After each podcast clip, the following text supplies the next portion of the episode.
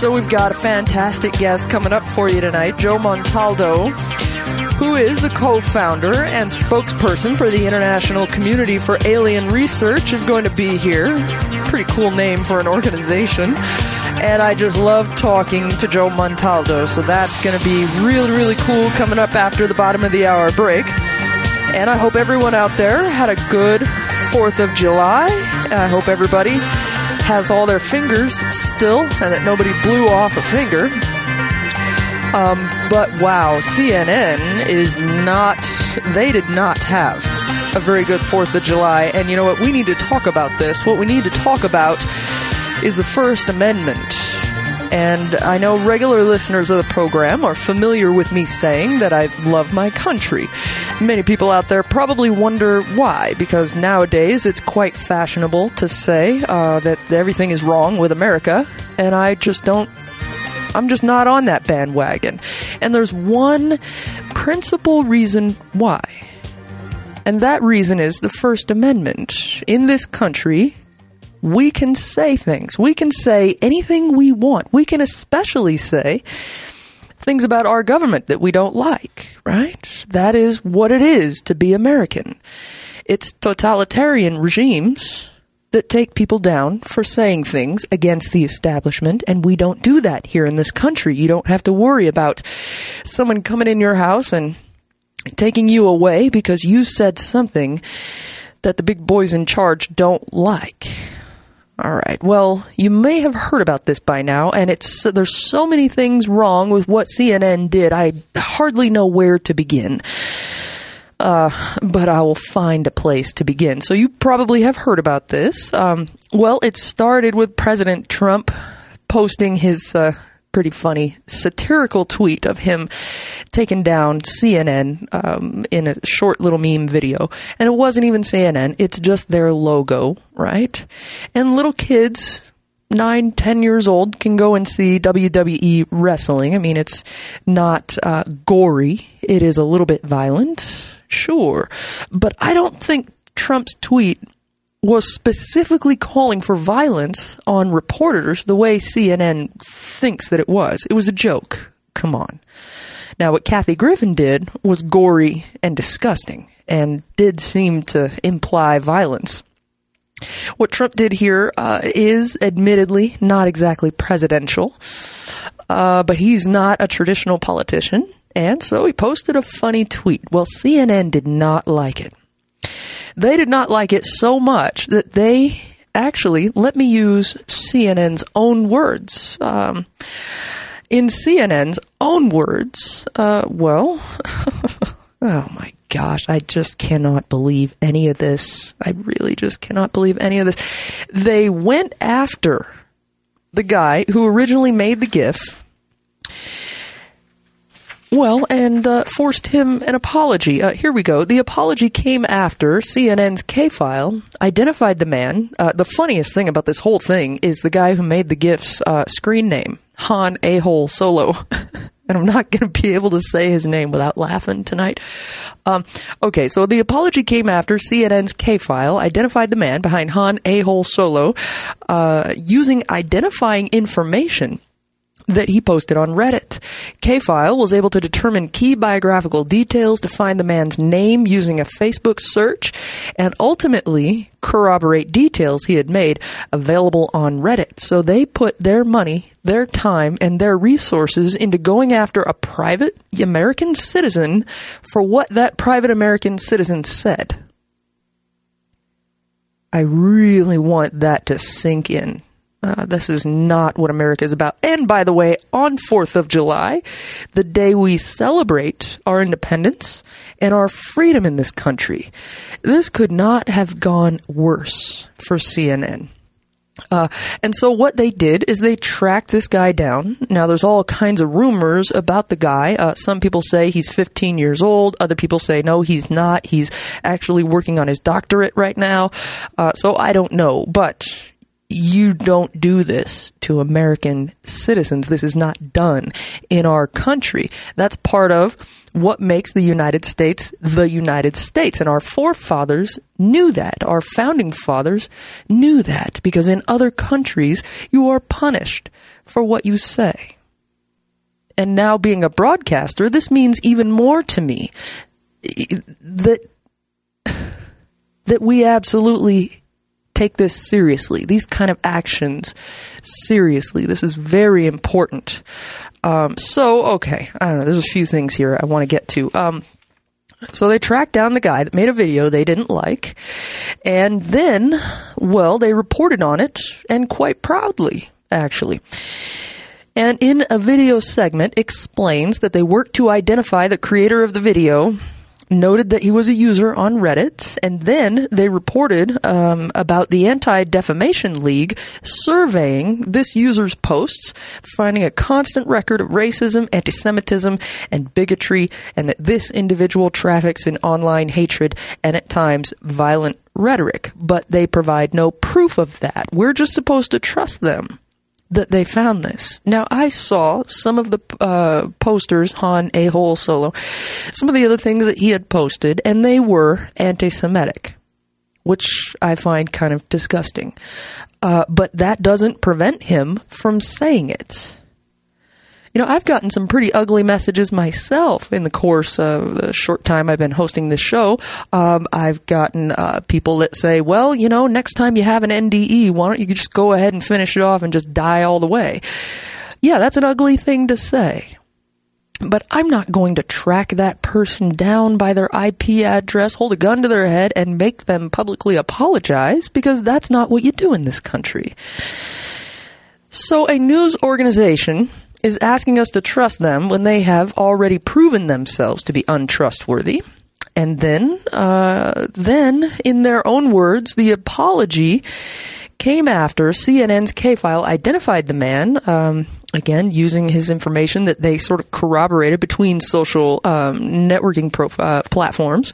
And then on Monday, K file attempted to contact the man by email and phone, but he did not respond. On Tuesday, he posted his apology on the subreddit, The Donald, and deleted all of his other posts. Wow, really? Well, you know, I have the CNN article over here that says the apology came after CNN's crack team got in touch with him. So CNN can't even keep their own lies straight in all of this.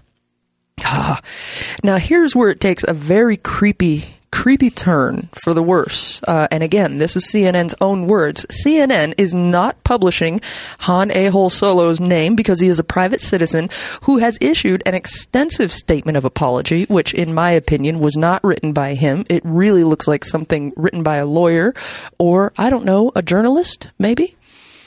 Uh, showed his remorse by saying he has taken down all of his offending posts, and because he said he is not going to repeat this ugly behavior on social media again. In addition, he said his statement could serve as an example to others not to do the same. So, what is CNN really trying to do here? Shut down internet trolling? Uh, good luck with that. It's not going to happen. And what they've actually done has now unleashed a meme storm like they have never seen before. There are more anti CNN memes of Donald Trump uh, taking a kick to CNN than there ever were before. And they're much worse than the original meme um, that was posted. I just, I, this is unbelievable. And by the way, um, so in all of these months and months and months on end of the Russian collusion investigation, uh, they can't find any proof, but they can find some Redditor in two days. Gosh, you know, it just seems a little disproportionate. And, uh, you know, to me, this is just the thought police this is just the CNN thought police are going to come and get you unless you behave. And then now we get to the most disturbing aspect of this entire case, which is CNN reserves the right to publish his identity should any of this change in regard to the original poster's um, apology, right? So now you've got one American who, if he steps out of line, according to CNN, they are going to release his identity, probably where he lives, uh, who knows what else, and then what will happen? What will happen to this guy? I mean, I get it. I don't like people posting ugly things. Uh, but what's ugly to me is not ugly to another person. You cannot. Not in America. What's happening here is CNN is holding a private citizen's safety and his family's safety hostage for speech that CNN doesn't like. And again, that's what's done in totalitarian regimes, not in the United States and not on the 4th of July of all days. Couldn't they have waited till the 5th or the 6th at least to do something like this? My God, uh, no. No, no, no. I don't think so. CNN reserves the right to publish his identity should any of that change. Well, guess what? I tweeted out an anti CNN meme, so go ahead and come and find me, CNN, and so have thousands and thousands of other people. So go ahead and you, you know what? You can't find all of us. What are you going to do? Uh, come and spank everyone who doesn't like CNN unless we behave? According to your definition of behave? Uh, no. CNN, you need to figure out what country this is because we do not put up with this kind of thing. I just this is unbelievable.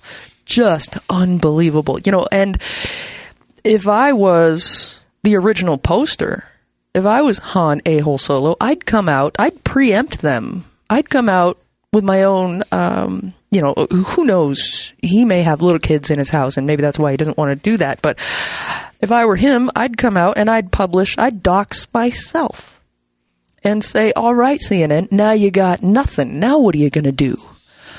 And again, they can go ahead and uh, and come after everybody. And here's some tweets uh, that have come out from some other people in regard to this. And by the way, a little note about Twitter right now.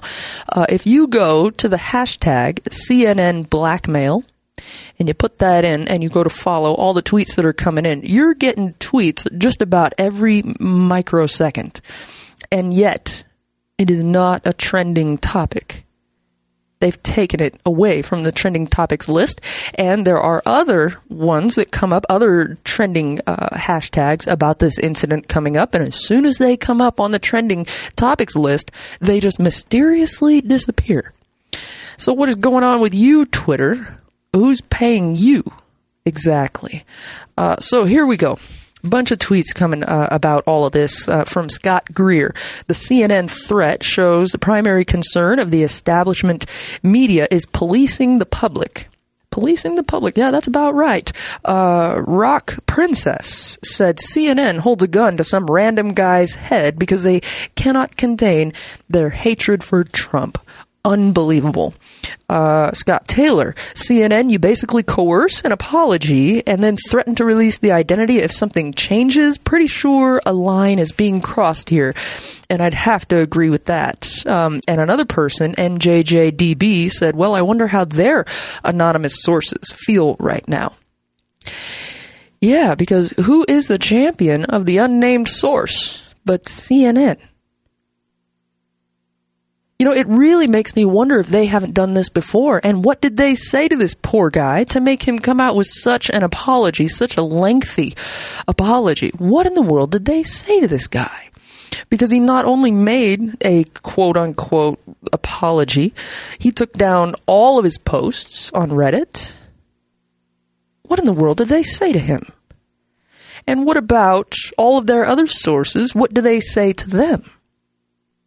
My God. Uh, and uh, here's another tweet from Leslie, and I want to jump into the jump into the phones because I'm getting some calls about this. Uh, here, this from Leslie P on Twitter said the root problem is the instinct in the CNN newsroom that led them to dedicate resources to going after the guy who made that meme. Um, yeah, and it makes you wonder, you know, gosh, how many times have they done this to people? Because it seemed rather easy for them to find one internet poster in a couple of days when I don't know how long has the Russian thing been talked about since November 8th and they can't come up with one shred of evidence to prove that there was Russian collusion. Well, there's plenty of evidence out there to show that the Democratic National Committee, uh, well, they shot their own selves in the foot by pushing Bernie Sanders aside and propping up Hillary Clinton. Nobody talks about that. They just simply had a bad candidate. and they can't come to terms with the fact that they won. And so what? They think they're going to turn the United States now into a totalitarian regime? Uh, I don't think so. I seriously don't think so. And uh, Rush Limbaugh came out today and said, well, this is the end of CNN. Well, it may or may not be the end of them, but I tell you what, it's the end of anybody trusting anything they have to say. Anything at all. And in this country, we are absolutely free to do that. And as soon as I get off the air, I will go find myself some more CNN memes, some tasteful ones, if I can find them because now there's so many being created. Many of them are, are a lot less than tasteful now. And I will tweet just as many of them as I please because this is the United States. And we can do that.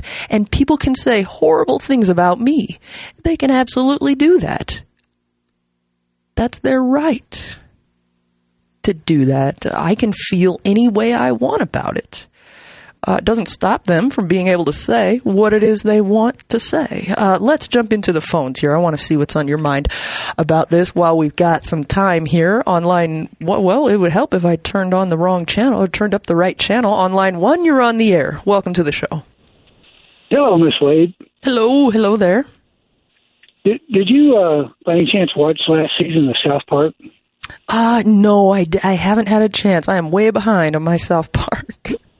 the whole season was about internet trolls. Oh, and, was and it? This is straight out of this is straight out of last season's South Park. Really, really.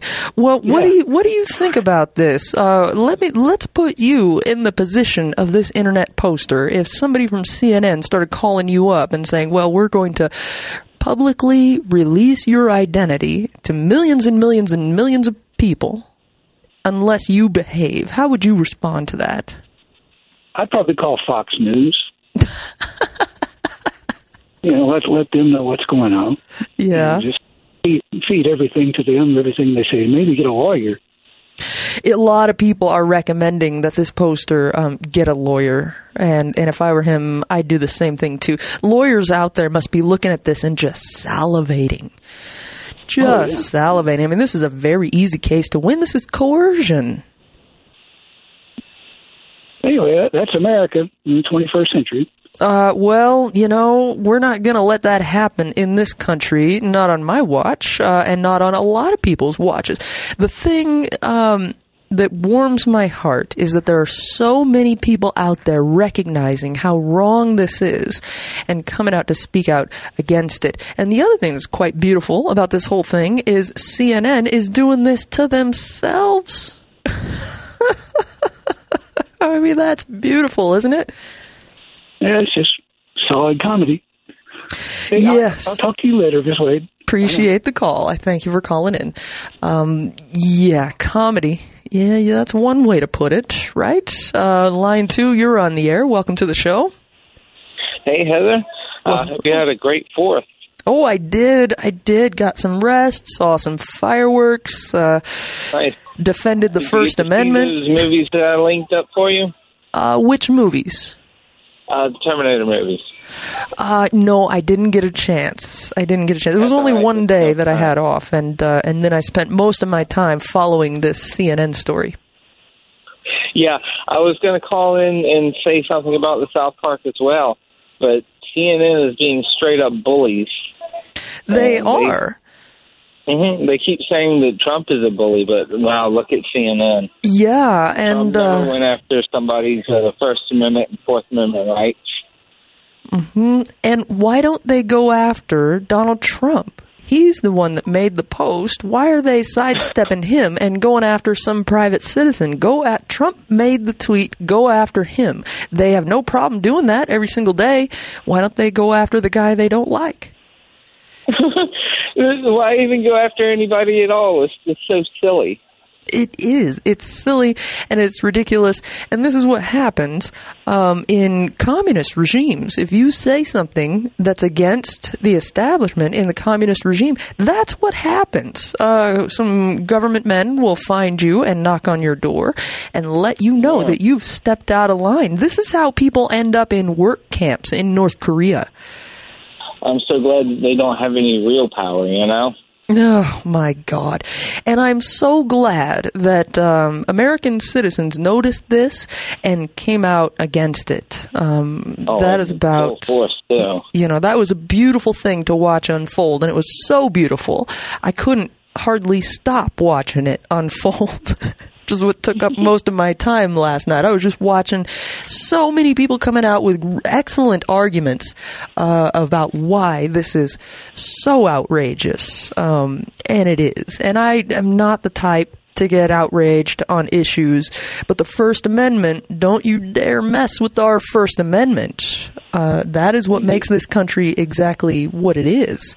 Uh, in Saudi Arabia, if you say something against the government or if you say something against Islam, same thing will happen. You will be found and you will be punished. Uh, they'll take you into the middle of a public square and give you, I don't know, a hundred lashes or whatever it is. That's a fact. That is going on right now, today, in our day and age. And uh, speaking of this Russia stuff, there are videos online of the producer of CNN saying that it's all hooey and a ratings grab.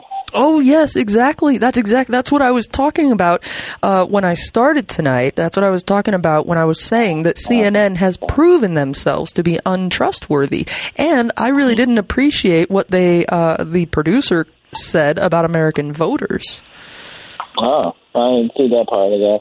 Oh yeah, he said. Uh, well, I can't exactly say it on the air, but he said, um, uh, "Well, yeah, American voters are dumb as blank." Oh yeah, yeah. Yeah. Oh, thank They you. But yeah, You know, mm, thank you, CNN. Wow, I really appreciate that. Uh, it's nice to know that you hold the American people up in such a high regard. you well, I kind of agree with them on that because look at all uh, the DNC collusion with Hillary, and then people jumped on board with Hillary after Bernie.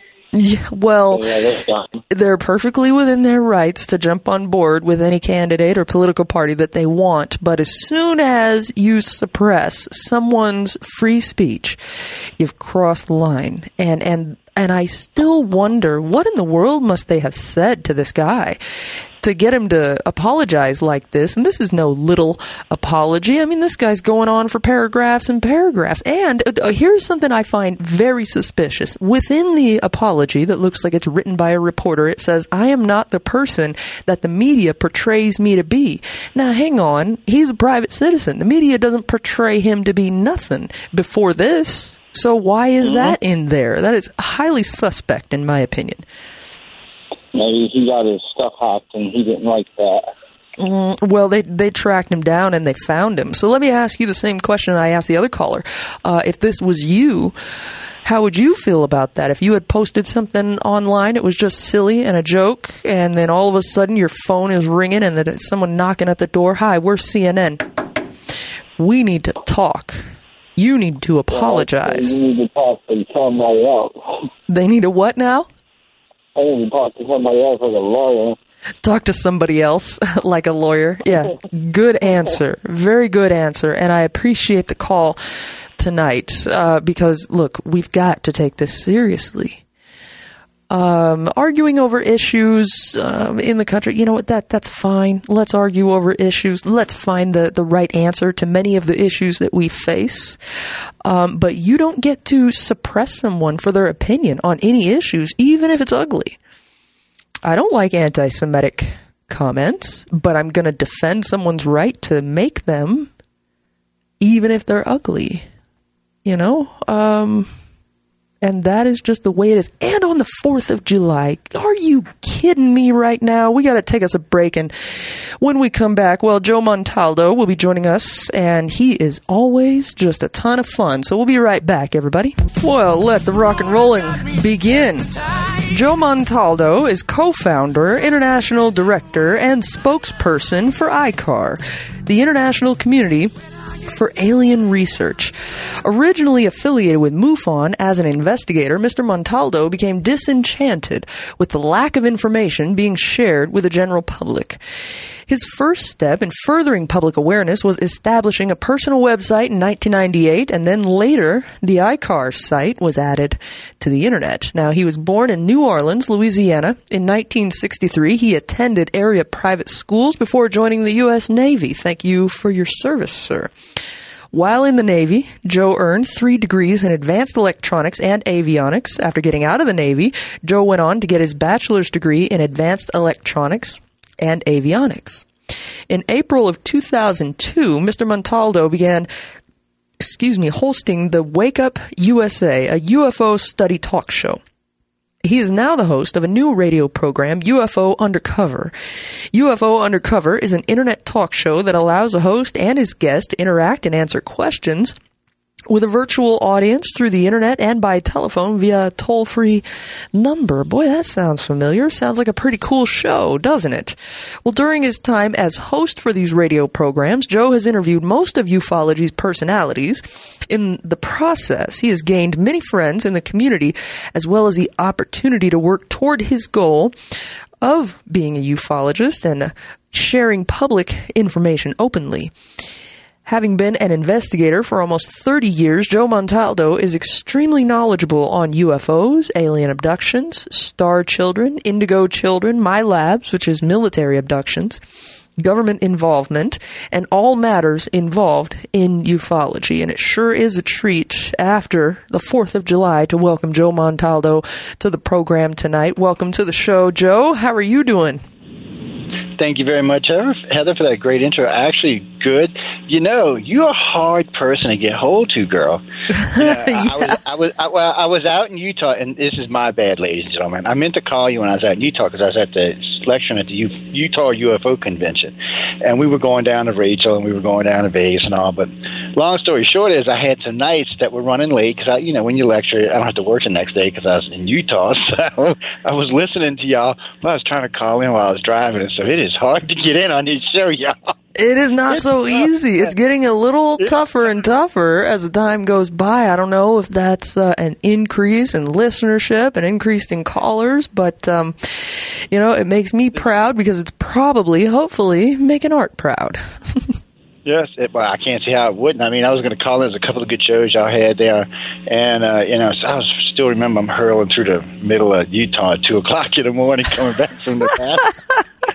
and, and a friend of mine's like, I, I've never heard him before. I said, oh, yeah, they got a great show. You got to listen. So he's listening. And I'm hanging on the phone going, I'm never going to get in here.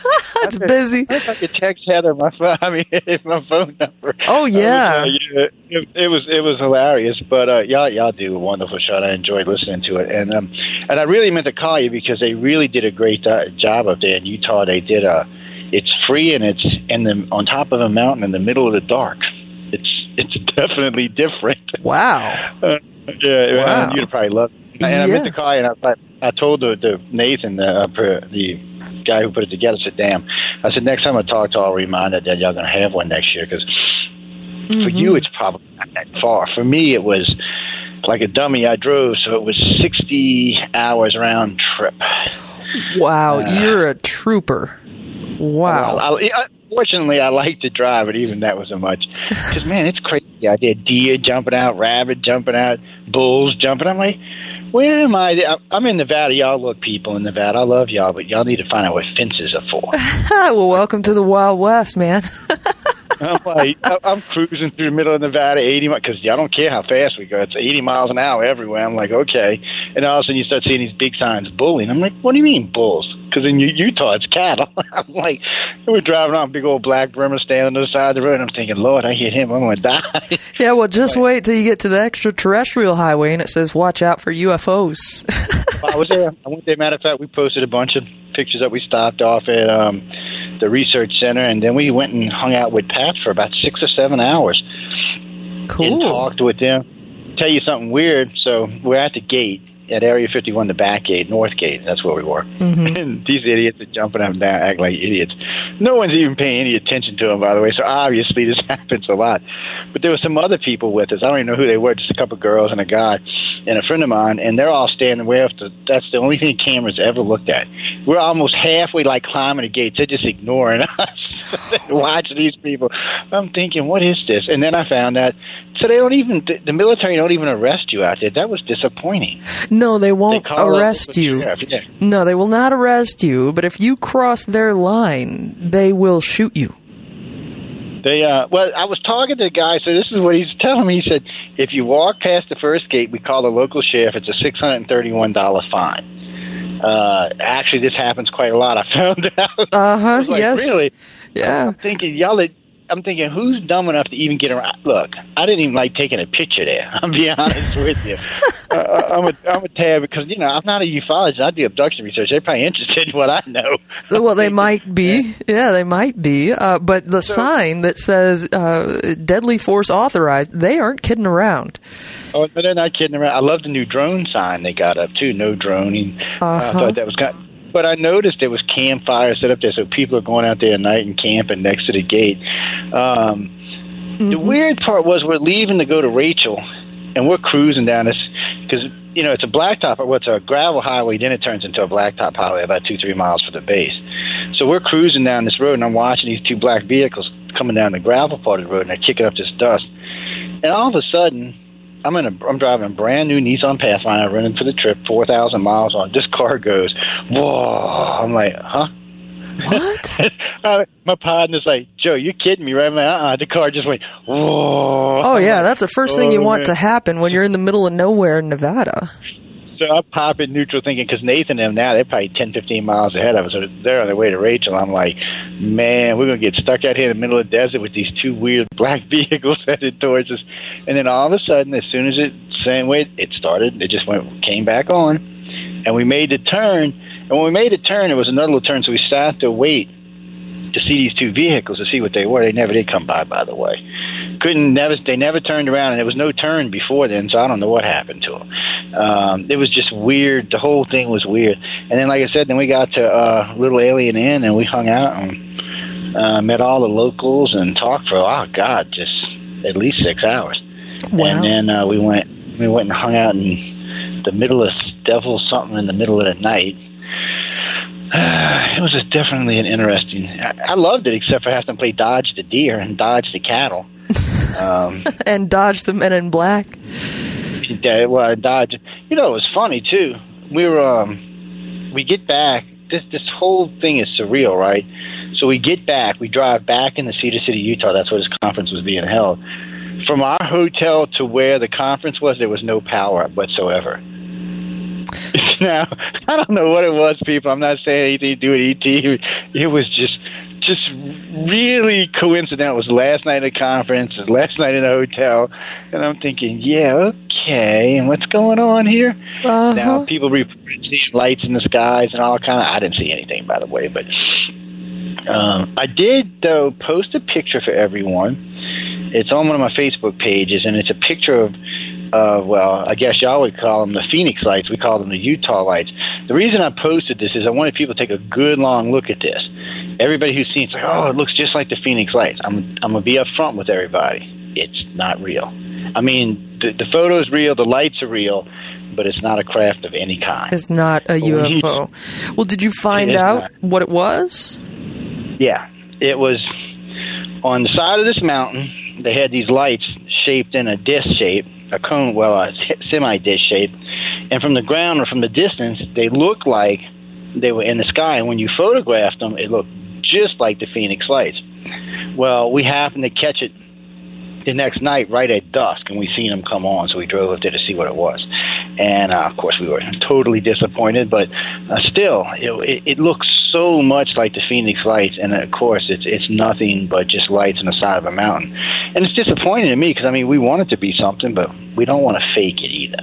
You can't. You know, we're, we're, there's plenty of people out there already doing that for us. So we don't want to put more fake information out there, but it does illustrate that sometimes you'll see something strange in the sky and it's not a UFO.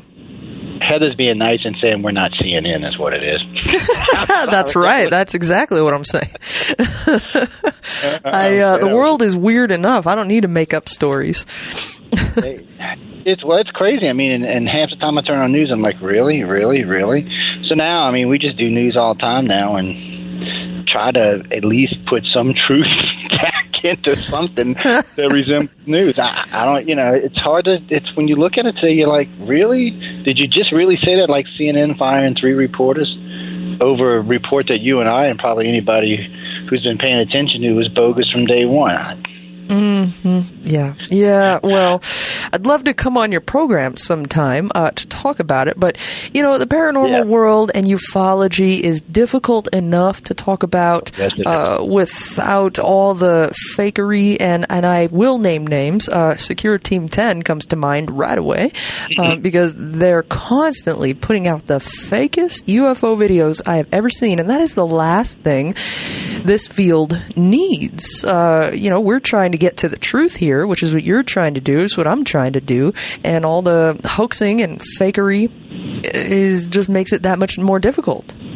It does, and we and we tell people all the time. It's one of the first things we actually teach people is, look, you can use your digital cameras all you want. They're great. They take great pictures, but you know what? I can take a picture of a scene with my cell phone, go on the internet, download a UFO to it, crop it to the scene on my phone, and then upload it to the internet like I just took. And you're not going to know any difference because it looks like it's part of the photo. It doesn't even look crop. I mean, the, the tech's so good now, it's, it's ridiculous. So I tell people, look, that's fine, use your phone. I, I always tell them, bring at least one star bought analog camera that's sealed. You know, the kind you can buy at the store, they're five bucks, eight bucks. I said, keep one of them with you at all times.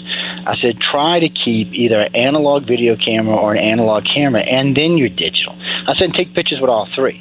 I said because then we have a spectrum. We can go from one end to the other. We can analyze it. We can say, okay, obviously this is this was not cropped. Uh, this is something real.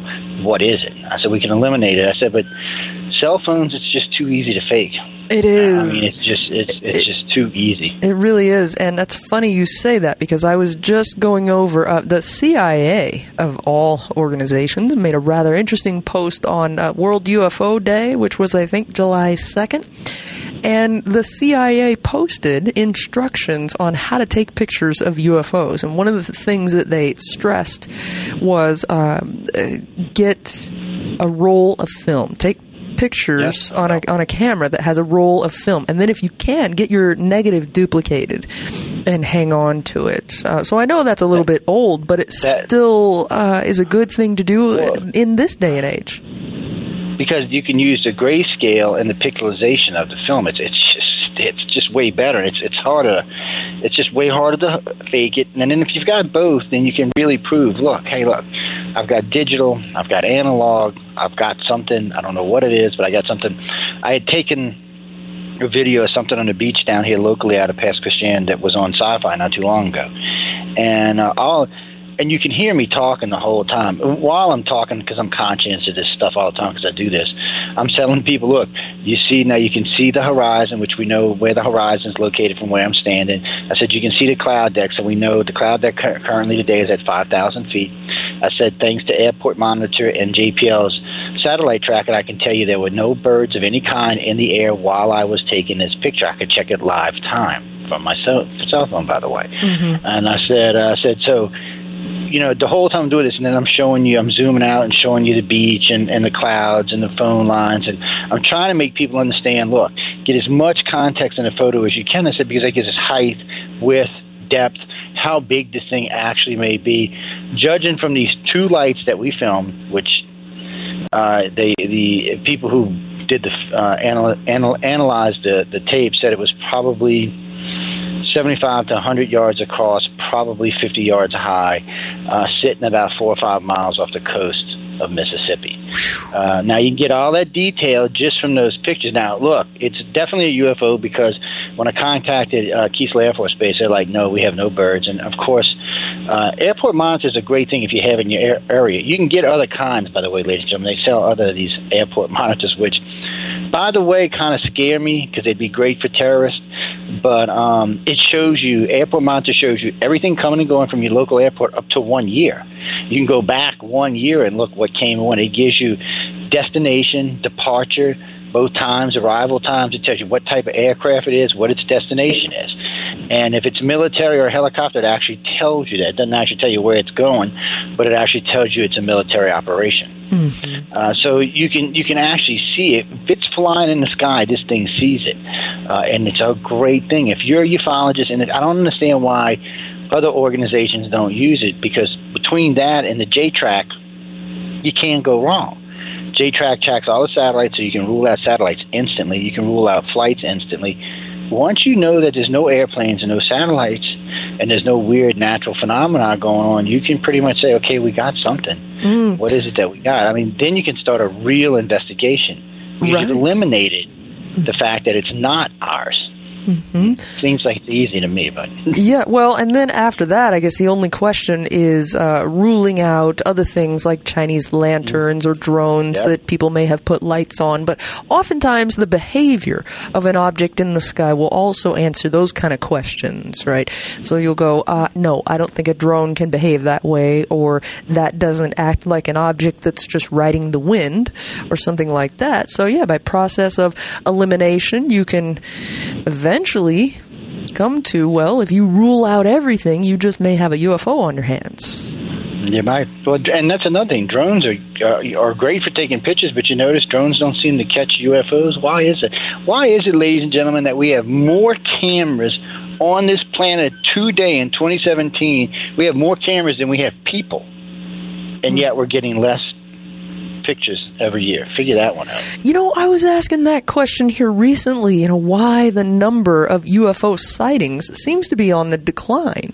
We don't have major crash stories anymore like we did in the late 40s and the 50s. You, the mm-hmm. last major, major sighting that we've had was the Phoenix Lights, right? Mm-hmm. Uh, we haven't had anything. Well, maybe Stephenville, Texas. Okay, maybe. We can't leave that one out. We know, we, we know what Stephenville is now. I found that. I busted MUFON on Stevensville. So, oh, did you? Could, oh yeah, big time. Why they still consider it uh, uh, UFOs beyond me? We went. I got invited real fast. I got invited to the all women's conference in Stevensville to work press. Uh, Paula Harris invited me. Oh, okay. So I'm down on work and press. So I'm down there working press. Well, the guy Joe, who was in Utah with me, is video. He's a videotape freak. He videotapes everything for me, and we go back and cut it. Now we can stream live while we're doing it. But anyway, he's videotaping everything. So we go out to the place where it happened, and these guys are standing. It's beautiful. It's gorgeous skies, fire going, and they're describing what they saw. So I'm expecting this big, long, drawn out that I heard MUFON talk about. First thing I hear come out the guy's mouth, well, you could see the rivets on. I'm like, wait, what? Wait, what? Rib what? Because I had I, I was baffled. Then all of a sudden, there's chase planes involved. I'm like, wait a minute. I said, now I'm just confused. I said, MUFON said smooth. There was no rivets, no nothing. There was no other aircraft involved. Now, all of a sudden, I'm here listening to the witnesses, and one of them said definitely the nose cone had rivets, and there were definitely two, what he called NASA chase planes following it. Nose cone? What is he talking about? A nose cone on a UFO? He's he the way he described the craft to me sounds like an Aurora craft. So live, this is all true, ladies, and we posted all this, and a lot of this was made public the night it happened. I call a friend of mine who works security for Boeing. She's a big wig for him. She's a scientist, and she's in charge of security for the scientists. So I call her up. We both got high clearances. So I give her a call. I said, "Look," I said, "I'm hearing this." I said, and, and I played the tape back for her to hear what the description she gave. She knew what it was. She even told me what its destination was and where it was headed. Oh. Well, okay. So I'm, like, so I'm kind of at this point. I'm going now. Am I being BS? Because remember, this is ufology world, and these are people who work for Boeing and the government. Even though they are friends of mine, doesn't mean I trust them 100 percent. So I'm thinking maybe I'm being snowed. So I go back and I'm asking more questions, and we're talking. By the way, all of this is on videotape, so everyone can see it. You don't have to take me at my word for this.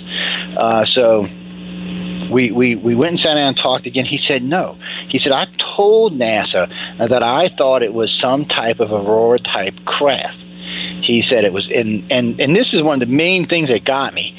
He describes this thing, and he, he describes the engines were glowing red. There was two rows, eight. There were eight. Uh, well, there was sixteen. There was eight and eight and eight and eight. And uh, he said they were glowing red, and it was cruising along, and the chase planes were cruising alongside of it. He said all of a sudden the back end started glowing white, and this thing just left the chase plane sitting in the dust and was gone. Now, I've heard this pulse engine described more than one occasion from different scientists and different friends in the field. So I, at that point, I had no doubt that it was one of our craft. It also made total sense that the, since there was a squadron of F-16s in the air, they weren't sent to intercept this thing uh, mm-hmm. uh, because they knew what it was. Right, they, they right. Already, they knew what it was. So I was kind of, and and for me, and, and people get mad at me when we debunk stuff. I got to be honest about it, but it's one of the things we do. I mean, we're trying to get to the truth. It's like the Cash-Landrum story. Everybody said it was alien. It wasn't. It was it might have been one of theirs, but we were the ones that were flying it and irradiated everybody, irradiated everybody out there at that time. Um, well, you have you to have, have some, you got to have some kind of sanity. You've got to have some kind of intellectualism to the paranormal and to ufology. And and this is my challenge, I guess, because there's a lot of how do you say uh, woo woo going on mm-hmm. in in the paranormal field, and I want to well, try to bring some sanity and some intellectualism to it, uh, where there are many things in this world that we cannot explain. But that doesn't mean every single thing is a UFO. Um, it also doesn't mean every UFO is aliens from another world, but some of them have characteristics that we just cannot explain. Those are the ones we should focus on. And I agree. And you know, it's one of the things that got me in trouble in the field in the early days when I first got in this is because I was very skeptical which I still am, by the way. And there's a lot of stuff I found easy to debunk. And I said, look, guys, if I can come in fresh face, four years in the field, and debunk this much stuff, obviously somebody didn't do their homework correctly. Mm-hmm. I said I shouldn't be. I said I shouldn't be able to come in and cast this much doubt this soon in. I said if it was done right, I said you're not going to cast that kind of doubt on my research. I said so. I just I don't understand. First off, the shortcuts. I do understand the egos. I've I've dealt with enough ufologists that I understand the egos, and you, you know what they tell you, people never meet your heroes. That's a true statement. Okay, yeah. I got I got to. T- don't get me wrong. Some of the people I met were endearing to me, like Walt Andrus. Uh, he went out of his way quite a few times to help me out, you know, in in the early days. So when I met him, it was great. But most of the other ufologists, not all of them, but most of them, I was just disappointed with them. And they weren't they weren't the researchers. It wasn't the appearance or anything else. It, they just they weren't the researchers that they weren't really doing real research. They it's were doing about, opinion research. It's about selling something, and it's about selling an opinion, and it's about selling a reputation. And in my mind, you know, I just get so frustrated. If that's what's standing in the way of the truth, we're doomed. We are just doomed. Yeah. Uh, the truth ought to uh, stand on its own. The truth is, how do you say? Um, it, well, it stands on its own. That's the only thing I can come up with. You you cannot no, but it does. bring the truth down. You cannot spin the truth. The truth is the truth. And and we've got if we're in pursuit of finding that, then uh, you can't let your ego get in get in the way of that. I don't. Uh, I'm not a ufologist either, but we do have to take a break here, Joe. When we come back, uh, what do you say we talk about some abductions? Whatever you want to talk about. Look, you got lists. I'm good. I'll talk about anything. You know how I am. I want to talk about some abductions, at least for a little bit tonight. There's so much to talk about with Joe Montaldo. And when we come right back, that's exactly what we're going to do, everybody. Well, Joe Montaldo from the International Community for Alien Research is here, and I just get a kick out of talking to him anytime. Uh, and this is his second time being on the program, and I hope we'll get a third and a fourth, and on and on and on it goes. Uh, welcome back, Joe. Um, so, you, wow, there's uh, some serious background noise. Background noise. And I can hear oh, myself. That must, have been, that must have been when I dropped the mic back on it. Probably probably did that because I had you on mute. I didn't want y'all to hear me singing or nothing. Oh, all right, all right. Well, uh, sorry about that. I won't do that no more. Apologize for that. I got caught doing that one time. so you know, yeah, I've done it on air once or twice. I, I didn't because I can't sing, guys. That's all. I don't want to offend anyone who wants to listen to the show tonight. I was just being nice. Well, um, there's a kind of a loud hum there that we can hear. Um, but uh, you talk about something that you refer to as dark abductions. Uh, why do you call them dark abductions?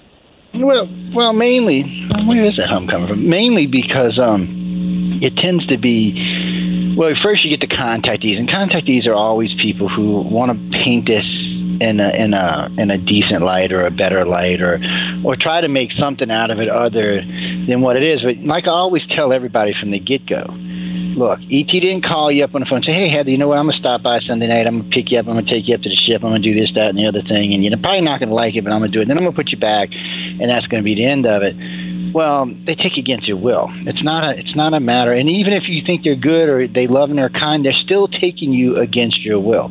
So right off the bat, they set a darkness in this uh, because first off, they don't feel like there's any consequence for them taking us without asking and they don't seem to be concerned that they're doing it. So once you realize that, you start looking for other things that may be going on besides what the typical people want to say in the light. Dark abductions are abductions that happen to people. Mainly, they don't want to talk about it. They're usually horrific experiences. Um, just to put it in light, some of these experiences will start out with something you'll be either at home sitting and watching TV or maybe sleeping or something else. We'll, we'll use one of the sleeping ones because most people are familiar with that. But so you know, ladies and gentlemen, most abductions happen when people are awake, not when they're asleep. But we're going to use a sleeping one. So here it is. Heather's knocked out. You know, she's snoring away, listening to some music in the background. Then all of a sudden, she feels something touch both her ankles. Well, you know, you might not immediately wake up if you have pets. Okay, like people who have cats or dogs, you know, you get used to them plopping on top of you, so you may ignore that. Then the next thing you know, you feel both arms start to tensen up. At that time, most people are going to open their eyes and, and be like, "What's going on?" Well, the first thing you're going to see, in this case, we'll use a gray, will be just standing there, looking right at you while you're looking at them. Immediately, you know, most people go into some type of panic, some type of worry. So usually, everybody always thinks they knock you out with a needle or something. They can, but for the most part, the Greys just knock you out by looking at you. They bring you on board craft. At this point, they proceed to do all sorts of unthinkable things. One of my favorite ones is when they remove the lady's spine. Oh, now, oh my God! So under hypnosis, this. and By the way, she was awake for this. Okay. Now, matter of fact, a lot of these things that go on, they're awake for. So, you know, now she told me in her own words, she said, I didn't feel pain, but I couldn't stop screaming because I knew what they were doing to me.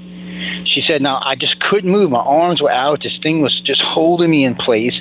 And she said, I just, she said, and then she tells me, You know, Joe, I really don't know if I was screaming or loud, if I was just screaming in my head. She said, But I was just screaming. She said, Because I could see the whole procedure while it was going on. Though the, the floors and the walls are almost mirror like, so you can see everything that goes on around you. And uh, so she said she could see it being removed. They held it up. They did some things to some of the edges of it. Then they put it back in and sealed it. Well, under hypnosis, we're listening to this, and, and this is just a light story we're talking about here. Uh, so we're we're like, okay, well, there would be some evidence, okay, something. I mean, come on, a woman had her spine removed. There's got to be something. A surgical well, scar, something. Yeah. So this woman spent, I'm not kidding y'all, twenty five, thirty five thousand dollars having x rays and MRIs and everything else done. And in one MRI, it said that the spine looked like it had been somehow moved over 0.2 millimeters. Oh. Um, she said, he said uh, on one, not the top, but at the bottom part, there almost looked like there was some sort of incision made where where the graft had not quite lined up when it went back. Now we've got another case like that where the guy had his arm cut off and then put surgically put back on. He watched them. He said they they took this laser like thing and just it sliced right off. He said there wasn't no blood shooting around or nothing. He said they did something with it. They came back and they put it back on and they used something else that just like mended the molecules back together. Well, in his X-ray, it showed the bone off by just 0.1 millimeter or something. I mean, it's just barely enough to even be noticeable, but the MRIs catch that stuff. Gosh, you know, I, it really makes me wonder where Star Trek then gets their information, right? Because they did uh, one of my favorite episodes ever of Star Trek: The Next Generation. Is I know it's not called this; it's called something else, but I call it the alien abduction episode. Um, where you know they actually tackle this issue. And uh, I think it's uh, Commander Riker's arm that's removed and then surgically reattached, and it's off by I think they said 0.2 microns in the episode. You know, and you know what's funny about that is this case actually predates that. But what's funny about that is is obviously Gene Roddenberry obviously knew someone, if not himself, someone who had been taken because some of the stuff in there, I mean, like the being pulling you out of the the Greys do that. They they take you out of time and space. It's like pulling you into a pocket next to our time. Mm-hmm. So they can keep you as long as they want and do whatever they want. And as far as you're concerned, when they put you back, there's no real time. No, no one else around you really realizes the time missing. But, um, it, and that's directly, by the way, ladies and gentlemen, that's something the aliens started doing because of researchers.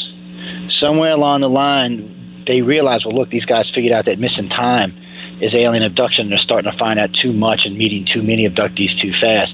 Because we went from like missing time cases every day to none. Yeah. Within a within a ten year span, I'm like, oh, so we figured out what was going on because we got lucky with some of these these gain time cases. So they just basically take you out and put you in a pocket, do whatever you're going to do, and then put you back. Sometimes at the moment they take you, sometimes ten minutes before, sometimes ten minutes after, but it's not really a lot of time there and all they do is put a looped memory in your head, not a cover memory. It's a loop memory. It's just it's something that you do all the time, something you're not going to question. Mm. Like driving to work every day, eating your hot dog every day, whatever some ritual you do every day, they just loop it. And as far as your brain's concerned, nothing happened.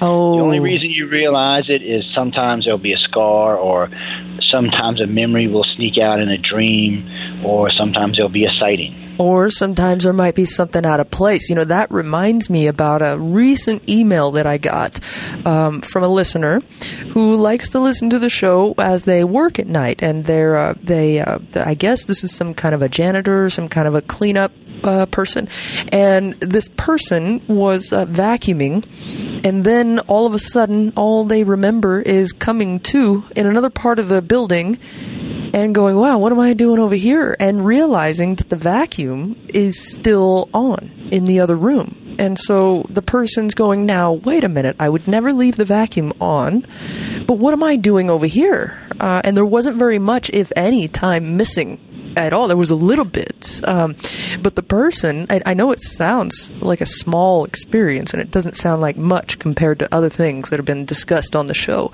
Uh, but it really shook this person up, and they're really trying to figure out. They're still emailing me saying, "Well, nothing has, nothing else has happened yet." But I'm staying vigilant.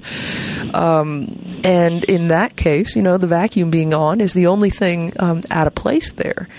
Had the person not been using a vacuum cleaner as a part of their job, maybe they wouldn't have even have noticed anything was out of place. Well, uh, but a lot of times, I think those things are left on purpose, and that that's what I think sightings actually are, are, are just things they leave behind to let the individual know, because what I learned early on is most people's psyche can't handle this early, especially some of the early experiments, which we're going to talk a little bit more about. But mm-hmm. the psyche has a hard time dealing with it. So, ET, for the ones they think that are going to be used as sort of part of the project or whatever you want to call it, the agenda, they leave them like little breadcrumbs, just enough to to see what they'll do.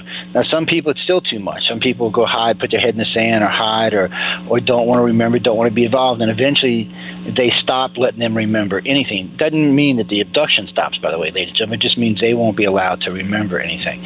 Don't ever think that people remember by accident because they don't. ET does not have to let you remember anything.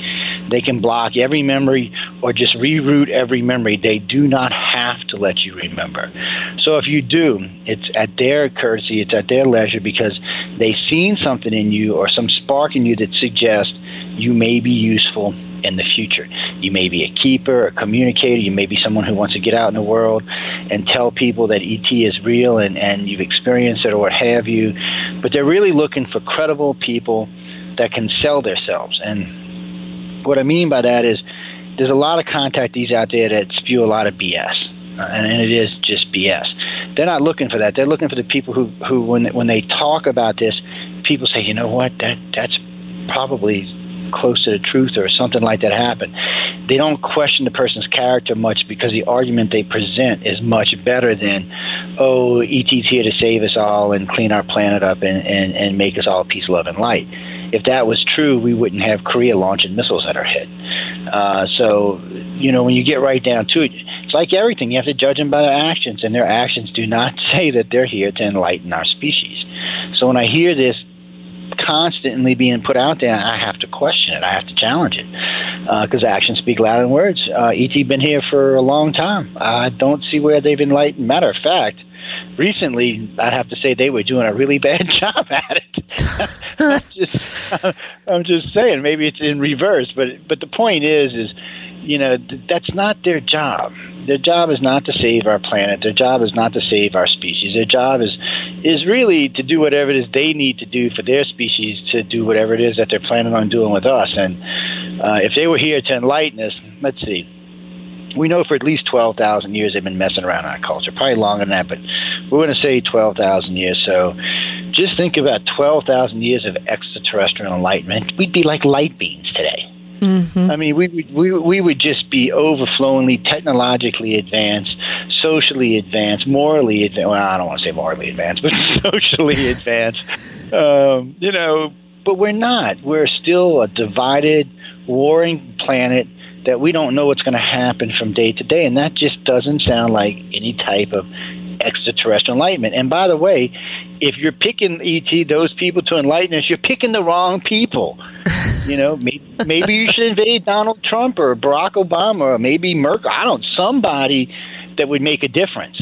Mm-hmm. Joe yes. Schmo on the side of the street is even if they manage to gather a huge following, it's not going to change anything. You you have to have someone in power, and of course, they don't want to change anything. And I don't think ET. I think they like the status quo.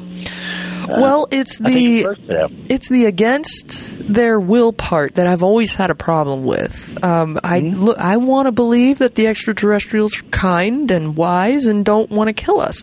Well, then why is uh, people who are abducted? Why aren't they given any kind of a warning? Why are some of these people? And I know you've probably listened to um, alien abduction regression, hypnotic regression sessions. I've done many. And you can back me up on this. You listen to the those people's voices when they're regressed and hypnotically regressed and they're recalling their abduction. What it sounds like is someone with a horrifying, traumatic memory that they're just trying to come to grips with. The, the screams, the desperation in their voices is just palpable. And to me, that you doesn't. Can, you can feel. You absolutely can, and to me, I have I have a I have a really hard time. I've been struggling with this. Whatever the alien agenda is, I want to believe that it's good, but when you take people against their will, you know, that makes it really hard to believe that uh, ET is all about puppies and rainbows.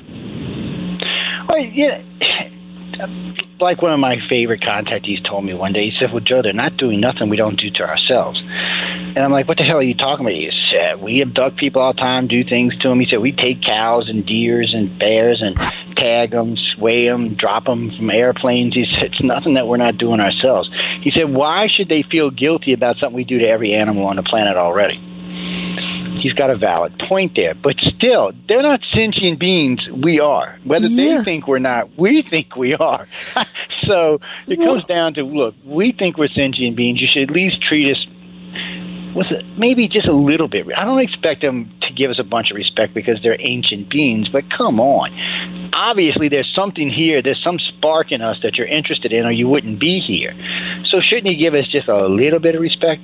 Maybe a tiny bit? Well, you know, just because we do that to animals doesn't make it right. I agree with that too. You know, I've said that many times. Taking uh, someone against their will for experimentation is never going to be okay. That is never going to be okay. And if you were to ask, you know, the old saying, right? It's easier to get uh, forgiveness than it is permission. Um, but again, that still doesn't make it right. Uh, a person ought to be able to choose, and most people, not all, but I think most people would probably decline given the choice. Some people might say, yes, go right ahead. But we're not even given that choice, Joe. We're not given any choice, and they're not going to give us any choice because it, it doesn't work to their benefit to do so. Um, and, and for them, I mean, it, it's like, you know, it's like it's like the case, and this is another dark abduction. It's like the case where they took the lady's eyes out and faced it back because she was praying to Jesus, you know, to save her, and they took her eyeballs out and pointed them back at her and said, "Now get Jesus to to save you." They were proving a point. Uh, I mean, they that was cold, that was calculated, and that was vicious, and it was also proving a point that we, your God, means nothing to us. Mm-hmm. So what does that mean to the rest of the human race? I mean, a friend of mine asked, "Well, does that mean God doesn't exist?" I said, "No, that doesn't mean that. It just means that they don't have any fear of our God, or whatever, or whoever, or whatever it may be." These guys don't tend to fear it. Maybe they know something we don't, mm-hmm. and and we really don't know. But or maybe they just know, like we should know, that the great creator is not going to interfere. so, well, and it's a demonstration. Look, we can do whatever we want with you. It is, and and and this woman, by the way, was a communicator. She was somebody I'm not going to mention her name because she told me she'd kill me if I did. But she speaks today, even still. She's a regular speaker on the scene as a contactee, and she says it still gives her nightmares today. Um, I was just it, gonna say, I was just gonna say, she probably has horrible, horrible nightmares about it, and probably uh, still isn't over it to this day. No, she's not. I don't, I don't know if she'll ever get over it, but it's like the case that gentleman comes to mind. You know, when I first got into ufology, the women being abducted far outnumbered the men. As far as we could tell back then, it was like 80 20 at best. We know that's not true today. We know that it's probably more like 60 40, 55 45, but it's a little bit closer than we originally thought. Mm-hmm. But to mm-hmm. put it in perspective, I got a guy I'm doing a regression case with him. So we start talking and uh, we get him down, and, and he's resisting going under. He, he's scared, and I could see it, and you could see it on the voice stress meter. He was scared. The meter was pinging. You could, his voice was shaky, and he was under about four levels down. So, so I calmed him down, put him down another five or six levels. We start talking. Now, this is a this is a guy who's training to be a police officer. Okay. Oh. So we're talking, and and he's he's he, and this is during Katrina, by the way. So we're we're talking, and um, all of a sudden he just reaches, and he said he he just he starts shaking and trembling, and he's screaming, "Stop biting me! Stop biting me! Stop biting me!" And I just told him, "Stop." You can't feel any pain. You're in the room with me, and, and went through the whole spew. I don't want to get into that, but I got the whole spew, got him calmed down, mm-hmm. and got him to describe what it was. So first thing he says, he says he hears a noise. He sits up in his bed, and he knows it's them. He just knows it. He said, I can't see anything, Joe, but he knows it. He said, all of a sudden, I look up and there's something just standing in front of me, grabs me by my leg, just drags me out of my bed, drags me out the front door, throws me in to this orb shaped thing. He said it was probably 30 meters across with some other people, and it took them to a location. He said he's freaking at this point. He said the thing just reached in, grabbed him out, drugged him by his hair, threw him up on this podium, and some type of field just encased him and held him there. And he was being used as a test subject for these other people who had these electric wands to come by and stun him and, and show how it worked and, and, and show this whole procedure. And he said he was really protesting. He was screaming at the top of his lungs. He said, and this reptilian just reached over and just bit down into his shoulder. He said it just just bit down. He said his blood gushing. He said I'm screaming. I'm in pain. He said and he said and I just blacked out. He said I woke up later on a table. He said and he's talking about his stomach's been spleen open. And he said at this point he, he said I couldn't move. I'm totally freaked out. And he said even with my stomach being cut open, he said I could still feel the pain from my shoulder. Oh my god. So so we got him under. He's he's and he's he's freaking. I, and I've got him pretty deep. I don't even like taking someone down that deep because they become too um too easy for suggestion. Mm-hmm. So I'm like, look, I said I got to bring you back up. I can't keep you down here. I said because we're going to end up making something that's not something. So I start bringing him back up, and he just starts freaking. He said I can feel it. He said I can feel him using this thing to close my stomach back up, and and so he goes into this just just outrageous sound. I couldn't even describe it. I mean, you could hear the. You, not even hear is not even the right word. It was it was so bad. It was like it was it was permeating everyone in the room. But you could every was making everybody just as paranoid as he was. Wow. And uh, and this is a guy training to be a police officer, so I take it yeah. he doesn't spook easily. Well, he did. He did two t- turns in uh, Desert Storm. Wow. It's not like he's some some little wussy guy we're talking about here. And uh, so he he gets out and he says, "Man, my shoulder's killing me." So he pulls his shirt over. His shoulders, got him on video, It's actually throbbing red. You could see it just. Talk about freak me out.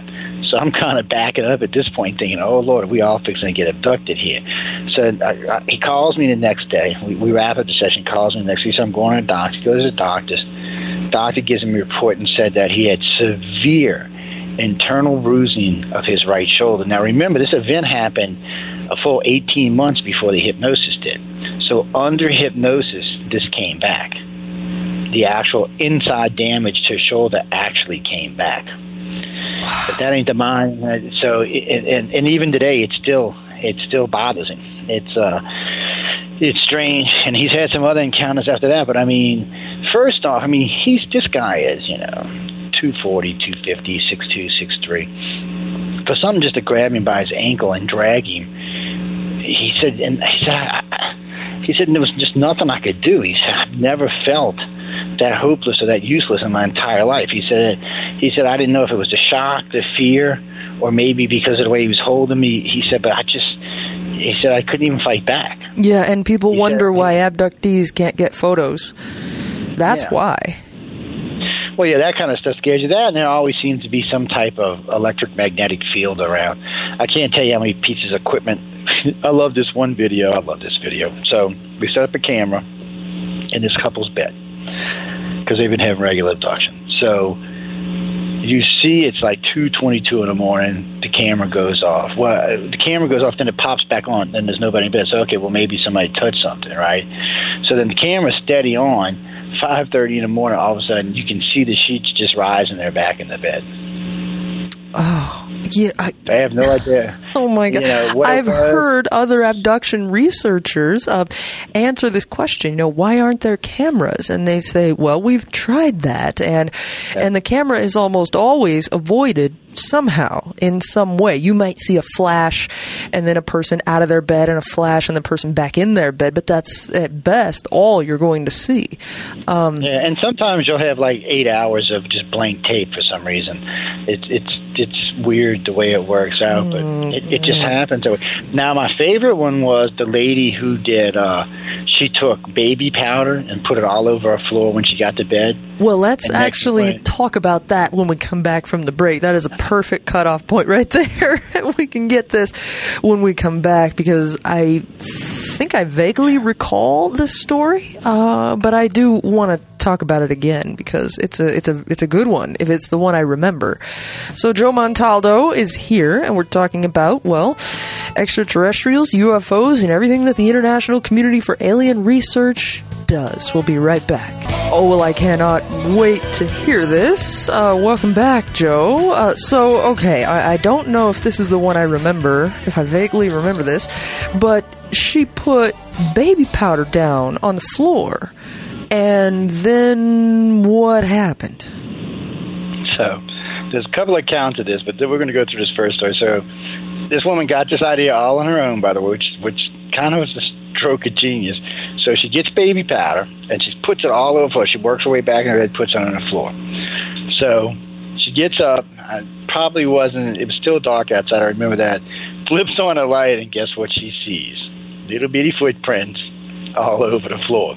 Oh now, when she gosh. told me this, I'm thinking, do you have a cat or something? She said, no, no, Joe, because she's, I'm going to say how she said it because we're on radio, but anyway, anyway, she, so she's, I'm going to send you a picture.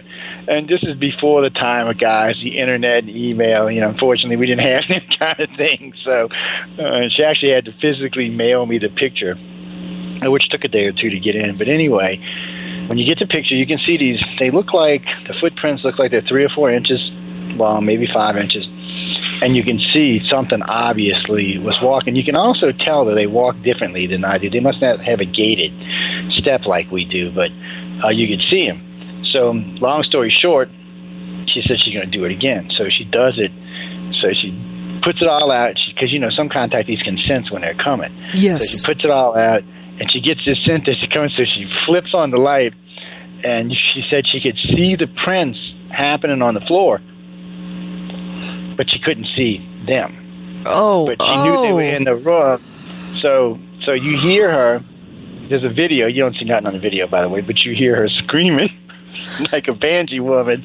I'm not gonna say what she was screaming either, but she she was screaming, and she's and the whole time she's bleep bleep. I can see your footprints, bleep bleep, walking around, bleep bleep my room, and um, you know, and she's going on. So you don't you don't see any of this on the video, by the way. Even though you can hear it and and you could see everything before she started screaming. The video cam was working great, and from where she is, you know she's not the one that messed with the camera. Now I can't swear there wasn't somebody else in the room that maybe closed the shutter on the camera or something. But you can hear the entire event. And what's more freaky than that is you hear this weird clicking sound. Oh. It's I can't it's hard to describe. It's like it's like a it's really complicated clicks.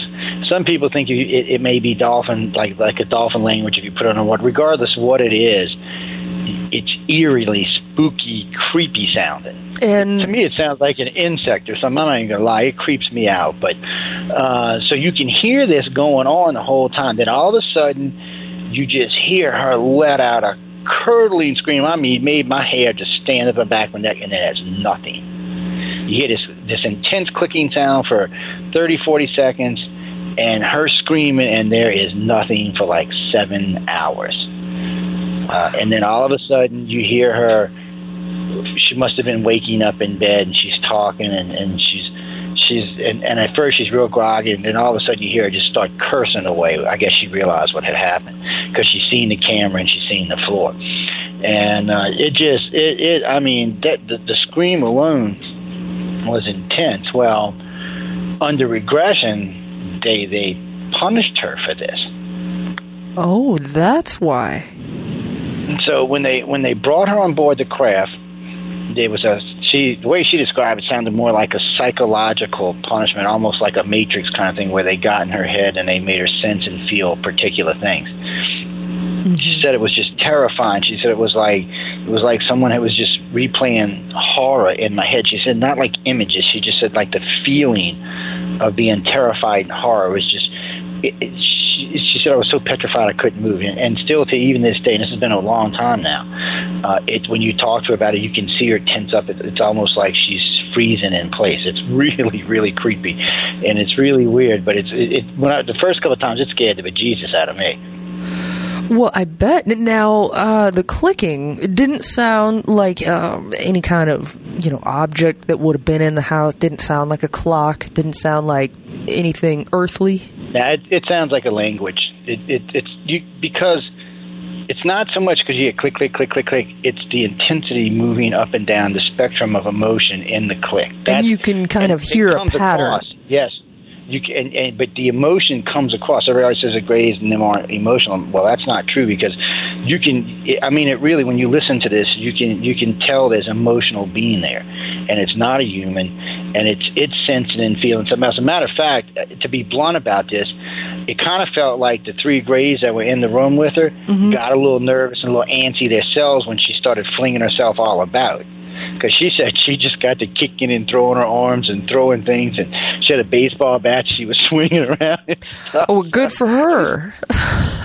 but she wasn't going down without a fight. It was like Whitley Strieber in the shotgun. I can't tell you how many people have pulled out guns, myself included. Um, it it does no good as far as we can tell. I know in that what was that movie uh, that series? What's his name did? Uh, the guy broke out the machine gun. As far as I can tell, that that just doesn't work um, the, the, it doesn't even seem like guns actually work on their craft. It's like something retards the gunpowder or something. Uh. It doesn't even seem like they work because I can't. A lot of contactees get taken with whatever they have on you, and believe it or not, a lot of contactees carry guns. Really? So you have heard of contactees being taken on board with a firearm on their hip? Oh yeah, and and put back. With a matter of fact, one lady was almost got a butt arrested so she gets this is in New Mexico of all places. This is on Interstate. What is that? Fifteen, not fifteen. Uh, twenty-five or something. Twenty. Which one runs? Anyway, it's the not ten. It's the next interstate up that runs across the country. Eighty. East to west. no, I think it's it's either twenty or forty, but Okay. I want to say it's 20, but anyway, it runs through Dallas and all. Anyway, she's in New Mexico, somewhere in the middle of the frickin' desert. And she said the car just does the typical, whoa, and she said, then her dog just starts freaking out. Uh, so, you know, she's got a um, 45 with her, 12 shot 45. Nice. She said, she said she remembers, uh, she said she remembers something coming up to the car. She said, and for some reason, I never even grabbed a gun. She says, whatever it was was intense. I was scared. She said, and then I remember being put back. The dog was freaking. I was intense. I was scared. She said, for some reason, I reached for the gun. And she said, when I did, I just aimed it at the windshield and popped off around. Well, right as she did it, guess what was walking up to her car? A New Mexican state trooper. Oh, uh oh. Now, what are you So going to tell got- the trooper? Well, I thought it might be aliens. She, she gets arrested, and they bring it in. She's telling them this, right? Of course, they think she is just bat crazy. Mm-hmm. I mean, they just think, no way, woman, you're crazy. This didn't happen like this. Blah blah blah. You're going to jail for attempted murder on a police officer. But even the officer said that the car was parked there, and when he first came up, this is his words, by the way, he didn't. He thought the car was abandoned. Um, and then he said there was an intense bluish white light, and then he heard the gun discharge. Oh, He said he was still 50 or 75 yards away from the car when it happened. So okay. Well, he couldn't she- honestly say what what happened, but he said, you know, he, he didn't rule out what she was saying, which was Well, very, very interesting. And if she was uh, seriously trying to kill the officer, it would have been a little more obvious. You know, get out of the car and try to shoot him, or when he knocks on the window, try to shoot him. Um, you know, it would have been pretty clear to him if if that was her intention, but it clearly wasn't. I find it interesting well- that he actually admitted there was a blue light. Yeah, he he he was. He said he was shaken by the whole event, and he said he did not think that she was gunning for him. Uh, he just didn't, and he said, you know, he didn't see her or the dog. He said he freaked him out because all of a sudden he heard this growling, snarling dog, uh, and she had a big old whopping old dog. What was it? Not a shepherd. She had a Rottweiler, actually.